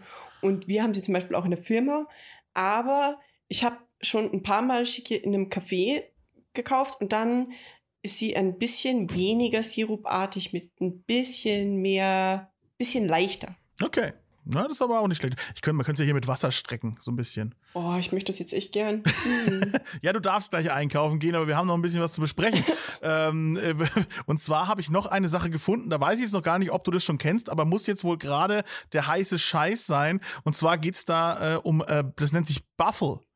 Also wie wieder Bab oder Papp, ne? Die sprechen das B ja auch so ein bisschen aus wie ein P manchmal. Mhm. Bab.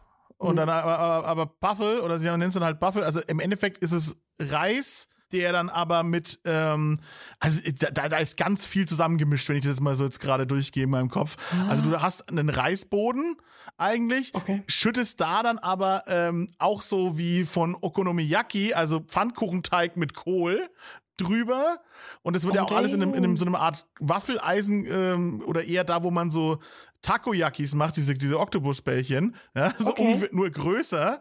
Und dann ist da noch Ei und Bacon drin und das wird dann alles auch nochmal zusammengeklappt. Dann hast du so eine Art Burger-Pfannkuchen-Ding. Mix, also Meats, Okonomiyaki. Du haust dann oben auch Mayo drauf und auch so wie so Okonomiyaki-Sauce, bisschen Chili-Soße und Bonito-Flakes, also Thunfischflocken noch oben drauf. Und das ist einfach so Streetfood aus der Hölle, aber genauso aus dem Paradies gleich sozusagen. Also es muss unfassbar geil sein. Das klingt echt krass. Und das ist wohl der heiße Scheiß gerade bei euch. Schon mal gesehen? Boah, keine Ahnung, aber wie gesagt, ich lebe seit einem Jahr in meiner Wohnung. Nicht außerhalb. Stimmt auch wieder. Aber ist auch Seoul. Also habe ich nachgeguckt, also, habe ich auch gesehen. Ich kann dir mal das Video schicken, was ich dazu gefunden habe. Oh ja. Also es muss so seit 1-2 Jahren muss das ein Ding sein. Die Dame, die es erfunden hat, hat sich da auch ganz stolz ein Zertifikat dafür an den Stand gehängt und so. Wir hatten da vorhin gar nicht fertig gesprochen. Dieses Dinge ausprobieren und diese Gerichte ausprobieren hier schneller geht, liegt daran, ein Restaurant oder ein Café aufzumachen, ist in Korea bürokratisch unverhältnismäßig viel einfacher als in Europa. Ah. Und deswegen gibt's hier so viele Cafés und Restaurants. Und weil dann Marktstände und sowas, ja. Unendlich viele, ja. Und Marktstände und alles. Es gibt so viele, die alle leider gerade riesige Probleme haben, weil Covid. Ja, aber darf man da nicht? Also gerade zum Marktstand stelle ich mir vor, das Streetfood, das geht doch eigentlich noch, oder habt ihr da viel härtere Beschränkungen in Korea aktuell? Diese Märkte waren eine Zeit lang zu. Es gab dann immer wieder Cluster vereinzelt auf diesen Märkten. Ah, ja, gut, der Markt selber verstehe ich, ja. Was dem Ganzen leider gar nicht so dienlich war natürlich. Ja, wenn es so ein abgetrennter Markt ist, wie man jetzt diesen berühmten, oh Gott, jetzt kann ich ihn wahrscheinlich wieder nicht aussprechen, Gwangjang. Ja, war gar nicht so schlecht. Ja! Ja, war gar nicht so schlecht. Gwangjang Market, ja. Der ist natürlich schwierig, weil der ja abgeschlossen ist und unter Dach und sowas. Aber ich meinte jetzt so klassisches To-Go-Essen, Streetfood-Stand draußen auf der Straße. Der dürfte doch eigentlich offen haben, oder nicht? Ich hab's da einfach alles zu. Shit. Also, als wir die ersten Cluster hatten, und die waren ja im Vergleich zu jetzt echt nichts eigentlich. Du hast ja in Myeongdong zum Beispiel in Myeongdong Shopping Street, einer der großen Streetfood-Cluster quasi, weil da abends die ganzen Streetfood-Shops kommen. Mhm. Und als wir hier groß die ersten Wellen hatten, war Myeongdong einfach wie ausgestorben. Und da stellt sich dann halt auch kein Streetfood-Stand hin, wenn nichts da ist. Das sind irgendwie dann disziplinierter. Ist vielleicht auch einfach besser so. Mal so gesehen, dann ist auch weniger los. Ne, wir kriegen es ja ewig nicht in den Griff. Unsere Gastro ist ja auch schon seit November einfach zu und es ist kein Ende in Sicht, weil einfach wir es nicht schaffen, uns da an die Regeln zu halten. Ja, da war das wahrscheinlich schlauer in Korea. Ich finde es aber toll, dass auch in Europa so viel jetzt gemacht wird mit Delivery und Pickup. Ja. Also, dass die diese Flexibilität zeigen. Die ganze Branche eigentlich. Ja, hilft natürlich der Gastro bedingt, oder es kommt auf die Gastro an natürlich, ne, die ist auch wieder ein breit gefächertes Feld, aber jetzt zum Beispiel ein Fine Dining ist natürlich komplett im Eimer, da hilft das Delivery auch nicht viel. Oh ja. Oder wenn du Gastronomie hast, wo die halt auf ihre 200 Gäste am Abend ausgelegt sind, da hast du natürlich auch Probleme, ne? Ja, natürlich. Also es ist ein Tropfen auf dem heißen Stein, aber nun. Nun gut. Wieder ein Downfall hingekriegt. Sehr, sehr gut. Großartig. Ich habe noch eins hier auf der Streetfood-Liste. Ja. Ist es wirklich so, dass du sehr, sehr günstig einfach Hummerschwänze überall rumliegen hast? Nein. Nein? Auch ein Hoax. Sehr gut. Das hätte mich geschockt. Aber es ist wahrscheinlich anders in den Küstenregionen. Ah, okay. Das hat mich echt gewundert. So, gut, der Hummer ist doch eigentlich weltweit teuer mittlerweile. Ah. Das hätte mich dann doch gewundert. Gut, dann sind wir mal mit dem Streetfood erstmal so weit durch. Jetzt können wir den Schlag zurückmachen, eben, wo wir eigentlich ursprünglich so gefühlt vor einer Dreiviertelstunde angefangen haben. Beim Korean Barbecue. Das ist ja eigentlich sowas Fantastisches und da gehört ja noch das Trinken dazu, das Saufi, wie wir es so schön genannt haben. Oh ja, Saufi. Und da wollte ich nochmal, bevor wir quasi zum so einen schönen traditionellen Ablauf von so einem Korean Barbecue kommen, dass wir jetzt einfach mal endlich über Soju reden. Soju, die Waffe der Koreaner, um dich komplett zu vernichten. Oh ja. Also, was ist es genau eigentlich? Was für eine Art Schnaps ist das? Oh, verdammt, du fragst mich hier Dinge. Ist es überhaupt Schnaps? Ja, nee, es ist eigentlich Brandwein, oder? Also ja, es ist Schnaps. Das frage ich dich. Du wohnst da. Ich trinke das Zeug doch nur. Ach so, es gibt es in allen möglichen Varianten auch, habe ich, soweit ich das mitbekommen habe. Also, dass es mal ein bisschen nach Pfirsich schmeckt, mal ein bisschen nach Pflaume oder halt einfach auch klar, dass es nach mehr oder weniger gar nichts schmeckt. Im Endeffekt ist das, ist es eigentlich, also es ist nicht wie Schnaps in Deutschland, wo Schnaps aus unterschiedlichen Dingen dann gemacht wird und deswegen hat er unterschiedliche Geschmäcker, sondern Flavored Soju ist wirklich nur Flavored Soju. Also Soju ist immer Soju und wenn er nach Apfel, Traube, Grapefruit, Erdbeere schmeckt, dann ist er einfach flavored. Ja, das kennt man ja hier auch, ne? Dass es dann irgendwie so verschiedene Geschmacksrichtungen gibt. Ja. Aber das ist so, was ich mitbekommen habe, wirklich dieses... also ja, es ist Schnaps, klar. Ja, genau, also der Go-To-Weg, um einfach, ich trinke jetzt was. So, und dann eben beim geselligen Zusammensitzen sich das Zeug einfach reinzuschütten, ins Bier zu schütten, habe ich auch mitbekommen. So, meh. Das ist ja quasi, was man im Norden Deutschland mit dem Korn macht, dass man den noch irgendwie ins Bier stellt. Nicht eine rein asiatische Erfindung offensichtlich. Ich habe das auch schon getrunken. Tatsächlich, wir haben hier in Nürnberg auch einen koreanischen Laden gehabt, beziehungsweise koreanisch gethemed in dem Sinne. Und da gab es Korean Bowl und die haben das Soju auch da gehabt. Und das trinkst du ja wirklich wie Wasser. Ja. Es kann dir gefühlt nichts anhaben im ersten Moment. Und dann aber stehst du auf oder der Sauerstoff von draußen trifft dich und es ist vorbei. Dieser böse Sauerstoff von draußen. Also aber wirklich, also das vernichtet dich dann instant. Du hast also diesen ganz schnellen Rausch, den du auf einmal kriegst. Also, weil du es vorher halt reingebechert hast, dachte, das passiert nichts. Also das ist so ein richtiges, es zündet nach sozusagen. Oh ja. Vor allem, ich denke, also zumindest ging es mir anfangs immer so, wenn du Soju zum ersten Mal trinkst, dann denkst du dir, das ist ja gar nicht so stark. Es schmeckt ja nämlich nicht wie Schnaps. Und es hat auch gar nicht so viel, super viel Eigengeschmack. Und dann trinkst du es halt einfach oder du mischst es dir ins Bier oder du machst andere Mischgetränke mit Soju. Es gibt ja unendlich viele mittlerweile. Und dann musst du vielleicht auf Toilette oder so oder kurz raus oder keine Ahnung. Dann stehst du auf, wie du sagst. Mhm. Und dann merkst du, dass du eigentlich gefühlt 5 Promille hast und dir vielleicht auf einem Boot einen Zahnarzt schlägst oder so. Ach so, ja, solche Menschen gibt's, soll es geben. Ja, aber das ist, ja genau, also das Aufstehen ist dann wahrscheinlich das Problem. Nicht der Sauerstoff, das Aufstehen ist der Feind. Also im Idealfall einfach sitzen bleiben. Ja, generell ist Aufstehen der Feind. Einfach immer nur sitzen, egal was man macht. Ja, aber das, wie gesagt, das kann man gerne genießen beim Korean Barbecue. Wie geht's dir da eigentlich als Nicht-Fleischesser so? Es ist ja ganz viele verschiedene Schüsselchen auch wieder am Start mit verschiedenem Zeug, aber macht Korean Barbecue auch mit Gemüse Spaß? Also tatsächlich ist es so, dass ich Korean Barbecue sehr vermisse. Einfach nicht wegen dem Fleisch, sondern wie du vorhin auch erwähnt hast, wegen diesem sozialen Faktor irgendwie und wegen dieser Stimmung, die in diesen Pochas und Restaurants einfach ist. Also das ist einfach so dieses gemeinsam Essen, irgendwie ein bisschen trinken und alles ist irgendwie laut und im Idealfall sind die Tische aus Metall, so diese komischen runden Metalltische, mit diesem Grill in der Mitte, das ist schon so ein ganz eigenes Gefühl von Essen gehen. Und das vermisse ich sehr. Und natürlich, ich grill dann halt meistens kein Zeug auf dem Grill. Meistens auch, weil der relativ klein ist. Der verklebt ja auch, ne? Ja. Und da ist eben auch Fleisch drauf. Und ich glaube, das ist relativ sichtbar geworden in dem Podcast jetzt auch. Ich bin da relativ abgebrüht, was das angeht, wenn Menschen vor mir Fleisch essen. Und mir macht das auch nichts aus. Natürlich, wenn man da empfindlicher ist, dann ist man da wahrscheinlich nicht gut aufgehoben als Vegetarierin oder Veganer. Ja, weil es halt eben dieses zusammen ist. Ne? Es kommt ja alles drauf. Ne? Dann hast du dann das eingelegte Schwein, dann hast du die Rippchen, die da irgendwie am Start sind, dann hast du das Beef. So. Also es ist ja irgendwie alles. Dieses ultimative Fame-Ding ist ja Bulgogi.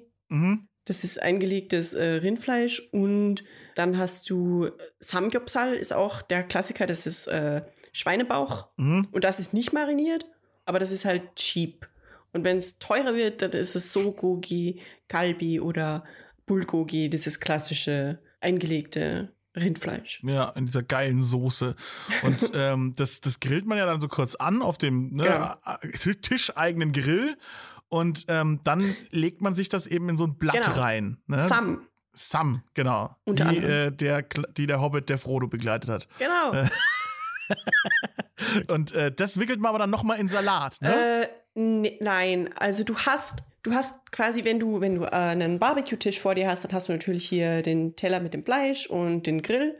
Und dann hast du einen Dip, das ist meistens Gochujang mit Doenjang, also diese rote Paste. Dann hast du Kimchi, weil du brauchst ja Side-Dishes. Dann hast du natürlich, ein paar verschiedene Versionen von Kimchi. Dann hast du Knoblauchzehen einfach meistens, aus irgendeinem Grund, was geil ist. Genau, was geil ist. Warum sind nicht bei jedem Essen einfach Knoblauchzehen dabei? Das frage ich mich doch. Ich glaube, ich bullshitte, aber Korea ist eins der Länder mit dem weltweit höchsten Pro-Kopf-Knoblauchverbrauch. Ja. Das habe ich auch gelesen. Das ist richtig. Also einfach, weil ich glaube irgendwie pro Kopf irgendwie 6 Kilo im Jahr oder so. Wo ich mir dann denke, oh, 6 Kilo ist gar nicht so, also schaffe ich auch. Bei 6 Kilo klingelt was. Also ich glaube tatsächlich, es sind 6. Ja, aber das schaffe ich auch. Also ohne Probleme. Also wenn in meinem Haus kein Knoblauch mehr ist, dann ist mein Haus nichts wert. Also ich brauche immer Knoblauch zu Hause. Das ist sehr wichtig. Ich habe nie Knoblauch. Das ist sehr schade, Bea. Ich weiß nicht, ob du diesen Status noch verdient hast, in Korea Aufenthalt zu haben. Ja? Ich glaube, du musst wieder zurück nach Österreich. Oh nein. Österreich isst man gar nicht so viel Knoblauch, stimmt. Nee, eher Zwiebeln. Ja, dann schleich dich wieder zurück nach Österreich. Korea, das hast du nicht verdient. Nein, Quatsch. Ich hab vermasselt. Ja, verkackt. Also Knoblauch, was noch?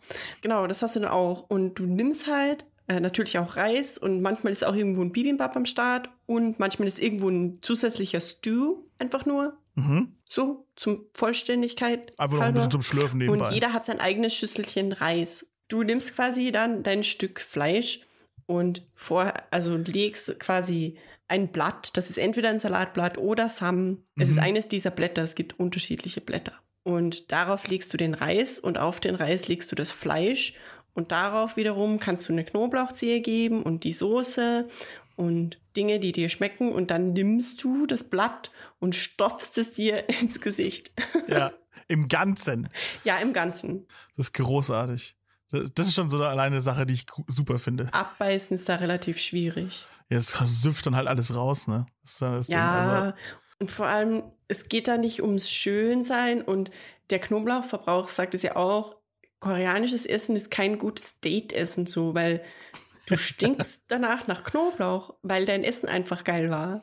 Ja, ist großartig. Und das ist, aber wenn alle Knoblauch essen, ist ja auch kein Problem.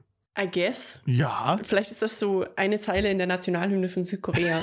Ja, esst alle Knoblauch, dann haben wir keine Probleme. Ist auch sehr gesund.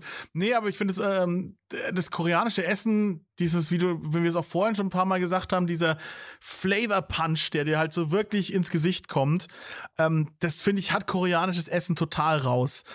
Es gibt Dinge, wo ich das total mag, dieses sanfte, harmonische, wie gesagt, das Japanische hat es auch sehr, sehr drauf im Essen, so dieses wirklich Nuancen von Geschmack irgendwie mitzugeben beim Essen, aber ich stehe dann halt auch schon hart darauf, wenn es Essen gibt, was halt einfach sagt, so hier bin ich, guck mich an, ich bin sauer, ich bin scharf, ich bin süß, so, aber auch dann wirklich mit Anlauf ins Gesicht. Das so, finde ich total klasse. Ist ziemlich interessant, dass du das sagst, weil die koreanische Küche eigentlich eine Regel draus gemacht hat, genau das nicht zu sein. Sie will eigentlich gleichermaßen süß, sauer und scharf sein.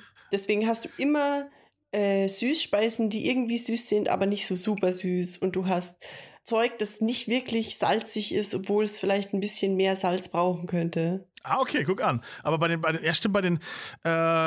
Süßigkeiten, ich hatte mal so ein paar Boxen hier mit koreanischen Süßigkeiten, das stimmt, da ist mir das aufgefallen, dass sie nicht allzu süß sind, das stimmt, ja. Aber ich finde gerade das Korean Barbecue, das geht auch so voll ins Gesicht eigentlich. Ja, aber wenn du, also dieses ganze Gochujang-Zeug, diese Soßen und so, die haben immer auch ein bisschen Zucker. Ah. Das heißt, ja, es haut dir richtig ins Gesicht, aber es haut dir nicht nur mit einer Facette in die Fresse. Und stimmt, ja, und wir sind ja auf einem asiatischen Level, das muss man ja auch dazu sagen, ne? Wenn jetzt dann zum Beispiel ein Chinese irgendwie das isst, der halt in der Region aufgewächst, wo es Sichuan oder was, ja, wo du gefühlt halt Chilis zum Frühstück isst, ja, der sagt dann halt, oh, koreanisches Essen super mild, ja.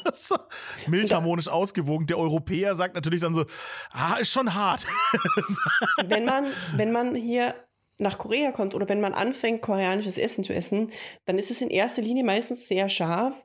Und wenn es nicht sehr scharf ist, dann merkt man, man könnte hier eigentlich ein bisschen nachsalzen. Und das zeigt wiederum, wie extrem salzig wir eigentlich alle essen in Europa. Mhm, okay. Das stimmt, ja. Wir haben ein Salzproblem, das stimmt. Das geht nach einer Weile tatsächlich weg. Und hier, es gibt auch, ich habe immer hier das Gefühl, die Pringles in Korea, erstens sind sie kleiner. Mhm. Und zweitens, also sie diskriminieren meine fette Hand, die nicht in die Dose passt. Offensive. Und die sind weniger salzig. Hey, der Podcast heißt Fett und Rauchig. Das heißt Ach stimmt, Snack wie ist es da eigentlich Snack? Noch so mit, was geht so im Snack-Bereich in Korea? Ich habe was von viel und stark geflavorten Seaweed-Streifen gehört. Oh. Dass es einfach gerne gesnackt wird, dass es da ganze Läden für gibt. Also was richtig geil ist, ist dieses geröstete Seaweed. Ja, genau. Das einfach nur mit Öl und Salz und dann ist es so kross und es wird in kleine Vierecke geschnitten. Und das ist der Shit. Natürlich isst man das in Korea eigentlich auch mit Reis. Also du nimmst diese Dinger und isst es mit Reis.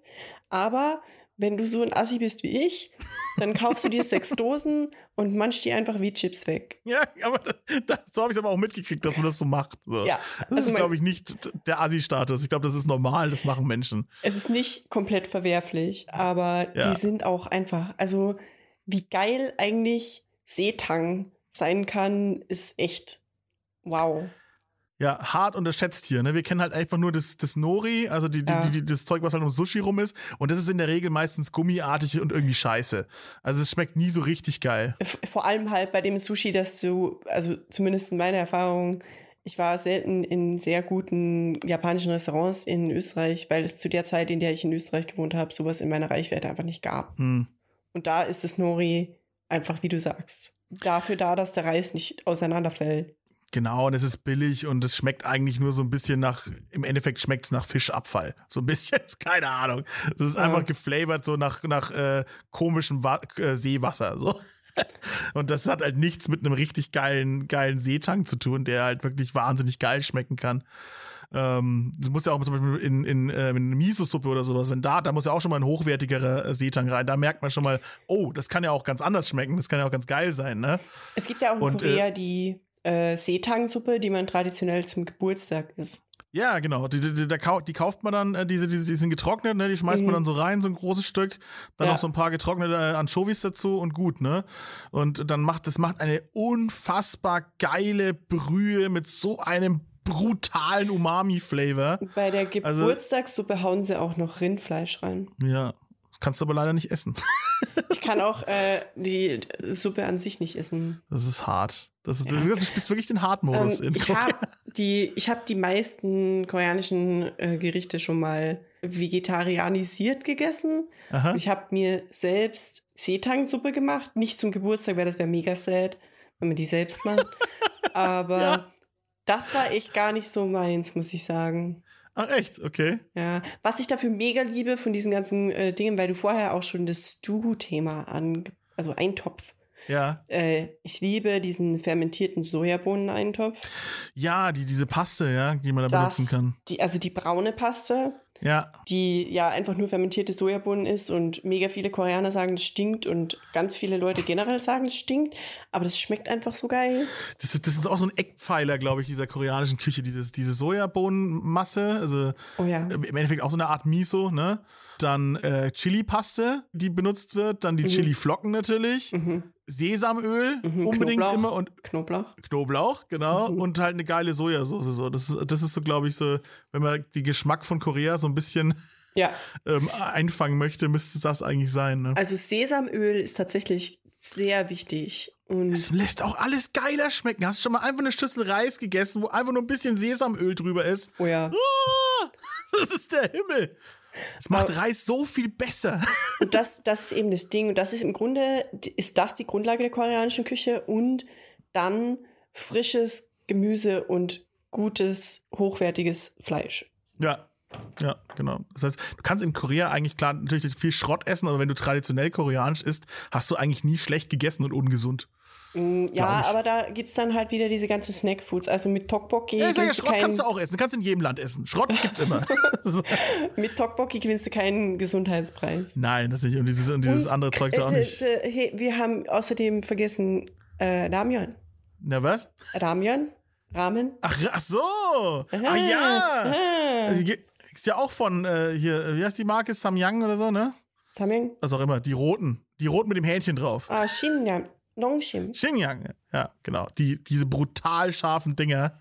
Ah, die super, super scharfen, die eigentlich keine Suppe sind, sondern halt Bokkeum, also angebraten dann. Genau, im Endeffekt, was das dann schon fast so ein bisschen in diese Richtung dieser traditionell kalten Nudeln geht. Also man macht es schon warm als Ramen-Ding, aber so wie Soba ein bisschen. Es brennt auch, wenn es kalt ist. Nee, also die macht man schon. Ja. Da, was du vielleicht mit Soba vergleichen könntest, wäre Naengmyeon. Mhm. Weil es einfach Nudeln sind, die man kalt isst, aber die haben eine ganz andere Konsistenz als Soba. Okay, ja, die sind glibbriger, habe ich gehört. Ja, die sind glibbriger und elastisch und Soba sind da eher nicht elastisch. Oh, und was ich auch noch gesehen habe, waren diese, ich glaube, es sind Seetang-Nudeln. Also es ist wirklich, das sind Nudeln, aber die sind fast durchsichtig. Tapte. Ja, das ist auch so Side-Dish-mäßig. Kartoffelstärke-Nudeln, glaube ich. Ah, okay. Wahrscheinlich ist es hart gelogen. Aber ja, das ist auch so ein Side-Dish auch. Und Tapte oft vegetarisch. Ja, genau, das wollte ich nur sagen. Das ist ja eher was du essen kannst. So, ich habe die sind recht pfeffrig manchmal unterwegs und so. Ja. Geiler, richtig geiler Side-Dish, so habe ich gehört. Und kann man auch echt ohne weiteres selbst machen. Ja, kann man ja vieles, ne? Man könnte auch behaupten, dass jeder es schafft, einen Schnitzel zu machen, aber die Erfahrung zeigt eben doch nicht. Ja, nicht falsch. Ah, stimmt. Und wenn ich jetzt gerade über das gute österreichische Schnitzel spreche, dann bin ich beim Panieren und dann bin ich natürlich beim Korean Fried Chicken. Und das bekommt jetzt tatsächlich, auch wenn du es nicht isst, aber das bekommt hier bei mir den Ehrenplatz am Ende, weil das ist für mich einfach, mir fehlen jetzt schon die Worte, das zu beschreiben, weil es einfach das ist wie so eine göttliche Erscheinung für mich gewesen, Korean Fried Chicken. Wieder, aber wie du sagtest, der Versuch, alle Flavors irgendwie reinzukriegen. Und dabei halt ein saftiges, aber auch gleichzeitig knuspriges Hähnchen zu erschaffen, was ummantelt ist von einer Soße, die sauer, scharf, süß ist. Sesam oben drüber, vielleicht auch noch so ein paar Nori-Streifen, so klein gehäckselt. Und dein Leben ist perfekt. In meinen Augen. Gibt's da viele Restaurants? Oh, wahrscheinlich schon, oder? Oder ist das nur eine Sache, die zu uns rübergeschwappt ist und jetzt für uns als urkoreanisch gilt? Oh nein, also urkoreanisch ist wahrscheinlich übertrieben. Ich würde wahrscheinlich mit Missgabeln gejagt werden, aber ich habe tatsächlich gerade kürzlich gelesen, dass Korean Fried Chicken eigentlich durch den Einfluss der Amerikaner in der Besatzungszeit quasi den Koreanern gelernt wurde. Und Korea hat es dann adaptiert und wohl zu dem gemacht, was es heute ist. Ja, gut. Ja. Oh, aus schlimmen Dingen erwächst manchmal Schönes. Du kriegst das hier überall. Also ich könnte jetzt einfach bestellen, ich hätte wahrscheinlich in so 15 Minuten einen Rieseneimer Fried Chicken. Aber was mich eigentlich interessieren würde, ist, wenn du Fried Chicken bestellst du scharf und wenn es 5 verschiedene Schärfegrade gibt, welchen Schärfegrad bestellst du? Mittel. Aha. Meine Korean Fried Chicken Erfahrung ist wieder mal Berlin. Mhm. Und ich glaube, ich habe die Geschichte schon mal erzählt in unzähligen Podcasts, aber sie ist immer wieder schön. Ich war mit meinem guten Kollegen Fabio, den man auch hier aus dem Podcast kennt und mit dem ich das Bon Vivant Journal mache, in Berlin. Wir haben in einer österreichischen Weinbar getrunken. Ha. Viel getrunken.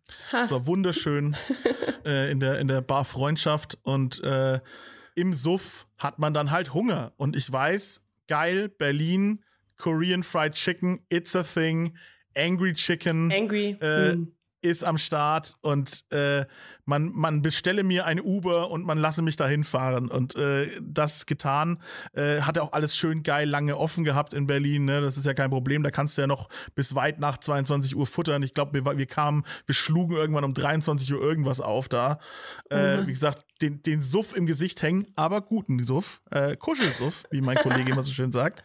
Ja, also keinen schlechten, keinen aufdringlichen, keinen nervigen Suff, sondern ich liebe die ganze Welt. Ich möchte die ganze Welt umarmen, so ein Suff.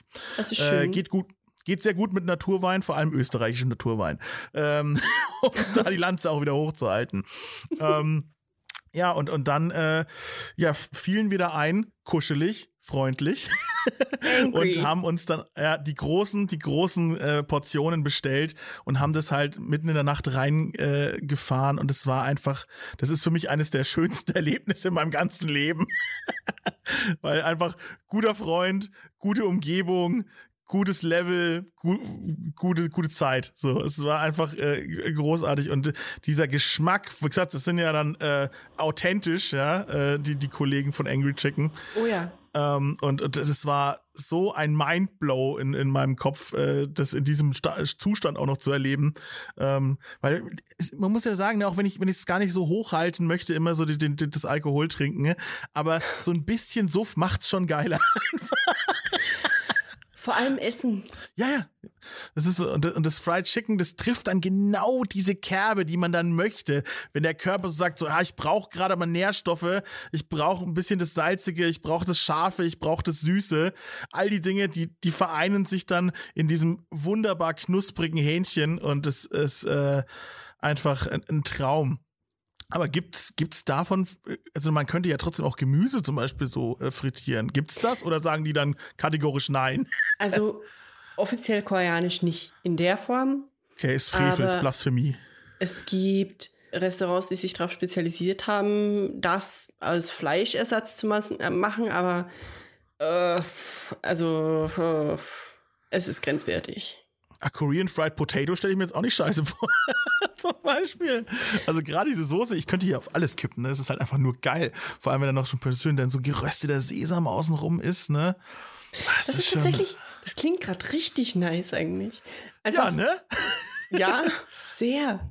Oder Kroketten. Einfach. Ja, meine ich ja. So, auch, ja, genau. Kroketten würde auch gehen, genau. Stimmt, aber die Kartoffel wird ja auch im Asiatischen oder denke ich mal auch im Koreanischen oft einfach als richtig klassisch als Gemüse eingesetzt. Also weniger als, wie wir es bei uns als stärkehaltige Beilage, so anstatt Nudel oder anstatt Brot, so Kartoffel, sondern Kartoffel ist ja wirklich ein Gemüse, wie eine Karotte oder ne, so. Ja, und Pommes halt. Also Pommes kriegst du auch relativ schnell so als Alkoholbeilage. Aber Korean Fried Fries. Ich habe mich letztens schon mal irgendwo beschwert, koreanische Kartoffeln sind nicht so top. Ah, irgendwie. Schade. Das sind mehr so die Sorte, die echt schnell wächst und dann relativ wenig Geschmack hat. Ah, shit. Ja. Und dann wahrscheinlich auch noch festkochend. So. Ja, also es wird halt eher mehr einfach verkocht und dann kommt der Geschmack aus den anderen Zutaten und die Kartoffel an sich hat meistens leider, zumindest in meiner Erfahrung, absolut unqualifiziert, subjektiv, relativ wenig Geschmack. Nein, du bist die Expertin. Aber mit Gänsefüßchen. Ja, alles gut. Nee, aber ich fänd's gut. Da kann sich Korea noch ein bisschen weiterentwickeln, was das Thema angeht. Ich kann's nur jedem ans Herz legen, sich mehr mit der koreanischen Kulinarik zu beschäftigen. Sie ist breit gefächert, wie wir gerade gemerkt haben. Wir haben, glaube ich, auch nur an der Oberfläche des Eisberges heute kratzen können. Ich wollte gerade sagen, wir könnten diesen Podcast wahrscheinlich Teil 2 und Teil 4 oder so machen. Also vielleicht machen wir das auch nochmal. Vielleicht wenn du wieder raus darfst und jetzt natürlich ist ja die Hausaufgabe für dich, alle Dokus auf Netflix zu gucken. Oh no. Weil du mir im Vorgespräch verraten hast, dass du ganz wenig Food-Dokus guckst und das ist natürlich frevelhaft. Oh no. Und die guckst du jetzt alle an, vor allem die Episode über Korea von dem fantastischen Format Street Food mit dem auf Netflix. Mohnbohnen-Pfannkuchen. Ja, mit den Mohnbohnen. Genau, da sind sie eben auf dem jetzt habe ich noch, das muss ich nochmal aussprechen. Gwangjang Market. Ja. Du machst es mega gut. Danke! Genau so heißt das Ding. Ich freue mich. Genau.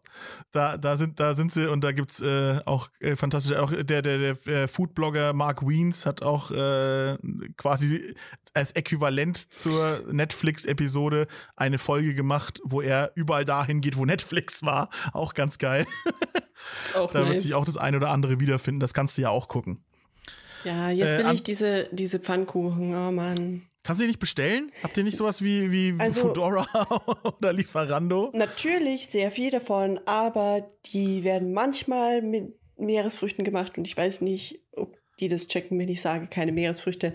Weil der Tante bei dem Laden, bei dem Markt kann ich nämlich sagen, ich will den ohne. Aber wenn du jetzt nicht weißt, dass es drin ist und du es auch nicht schmeckst, dann weißt du es nicht. Naja, es war ein Versuch. Nun, hab ich noch irgendwas vergessen, wo du sagst, hätte man jetzt noch ganz dringend erwähnen müssen für koreanisches Essen? Oder haben wir es geschafft? Okay, Moment. Was wir nicht hatten, war diese schwarzen Nudeln. Die habe ich aber echt, das ist was Koreanisches, okay? Hätte ich da gar nicht eingeordnet, okay? Eigentlich offiziell ist es was Chinesisches. Aha. Aber es ist einkoreanisiert. Jajangmyeon. Ich hatte mal diese schwarzen Nudeln, so als, so wie so ein Rahmenpäckchen zu Hause. Oh ja. Hab die gemacht und es war furchtbar. Also die waren grauenvoll. Oh, das ist nicht geil. Hm? Ja, hier ist dieses koreanische Prinzip von gleiche Massen süß, salzig, sauer, was auch immer, nicht angewandt, natürlich. Nun, ich gucke hier noch. Wir haben zum Beispiel komplett geskippt, lieber Phil, unter Anführungszeichen Ekelessen oder spezielleres Essen. So wie Penisfisch oder sowas. So wie Schweinefüße und Hühnchenkrallen. Und ja, Hühnerfüße, super. Also, sag mal so, das ist ein spannendes Thema. Wenn die Hörer das möchten, dann sollen sie mir schreiben, dann machen wir einen Nachschlag zu dem Thema. Ja. Machst du das bewusst witzvoll und sagst Nachschlag, weil es um Essen geht? Ja, das ist eine geile Idee. Was hast du jetzt? Ja, finde ich geil. Ich bin mega stolz auf mich, dass ich auf diese Idee gekommen bin. Doch, ich würde klatschen. Eine Woche nach dir kommt ein Nachschlag vom Metzger. Ja, komm. Nächsten Samstag kann ich jetzt hier schon ankündigen. Noch ein Nachschlag mit Josef Wey zum Thema Fleischzuschnitte. Ja? Du darfst es aber nicht so oft machen. Nicht? Nee. Aber jetzt habe ich es trotzdem angekündigt, den Nachschlag. Geiler Nachschlag. Und jetzt hast du ich hätte gerne noch einen Nachschlag. 7. Jetzt habe ich es zum Schluss hin richtig tot geredet. Aber ja, können wir gerne noch machen. Jetzt sind wir hier schon bei fast, ich weiß nicht, was nach dem Schnitt rauskommt, aber wir sind bei fast 2 Stunden. Das ist sportlich. Zu lang. Nein, das ist gut. Es ist, was dieses Thema verdient, so sage ich es immer. Eine Folge dauert so lange, wie sie dauert. Und das hat koreanisches Essen verdient. Wie gesagt, wir waren nur an der Spitze des Eisberges. Es gibt so viele spannende Dinge. Ich freue mich sehr, dass ich Menschen kenne wie dich, die mir das erzählen können. Du warst ein fantastischer Gast. Es hat sehr, sehr viel Spaß gemacht. Phil, ich freue mich, dass ich jemanden habe, den ich das erzählen kann. Weil es interessiert viele Leute schon einfach gar nicht mehr. Und wenn der Freundeskreis ist überlastet. Dann, wenn ich irgendwann wieder anfange, vielleicht auf Instagram zu posten, dann wäre mein Instagram go.gonzo. Und ich bin vom Free-to-Play Podcast, den ich hier auch nochmal plugge. Leave a like and comment and subscribe, whatever. Tut mir leid, musste sein. Unbedingt, das gehört dazu. Lass einen geilen Like da, schreib was in die Kommis. Ja, und klickt auf die Glocke. Genau, das geht ja bei Podcasts auch so super einfach, ne? Klar. Die Interaktion mit dem Internet ist immer ein bisschen interessant bei Podcasts. Wo sie bei YouTube so richtig barrierefrei ist, bei Podcasts einfach so mal auch 3 Wochen verzögert. Klick mal hier. Ah ja, genau. Klick mal hier, klick mal da. Glocke drücken nicht vergessen und dann sehen wir uns bei der nächsten Ausgabe von Fett und Rauchig. Und natürlich, wenn ihr die Bea weiterhören wollt, eben bei Free-to-Play. Ja. Gut, ich danke dir. Dankeschön. Mach's gut. Es war wunderschön. Bleib hungrig. Ciao. Ciao.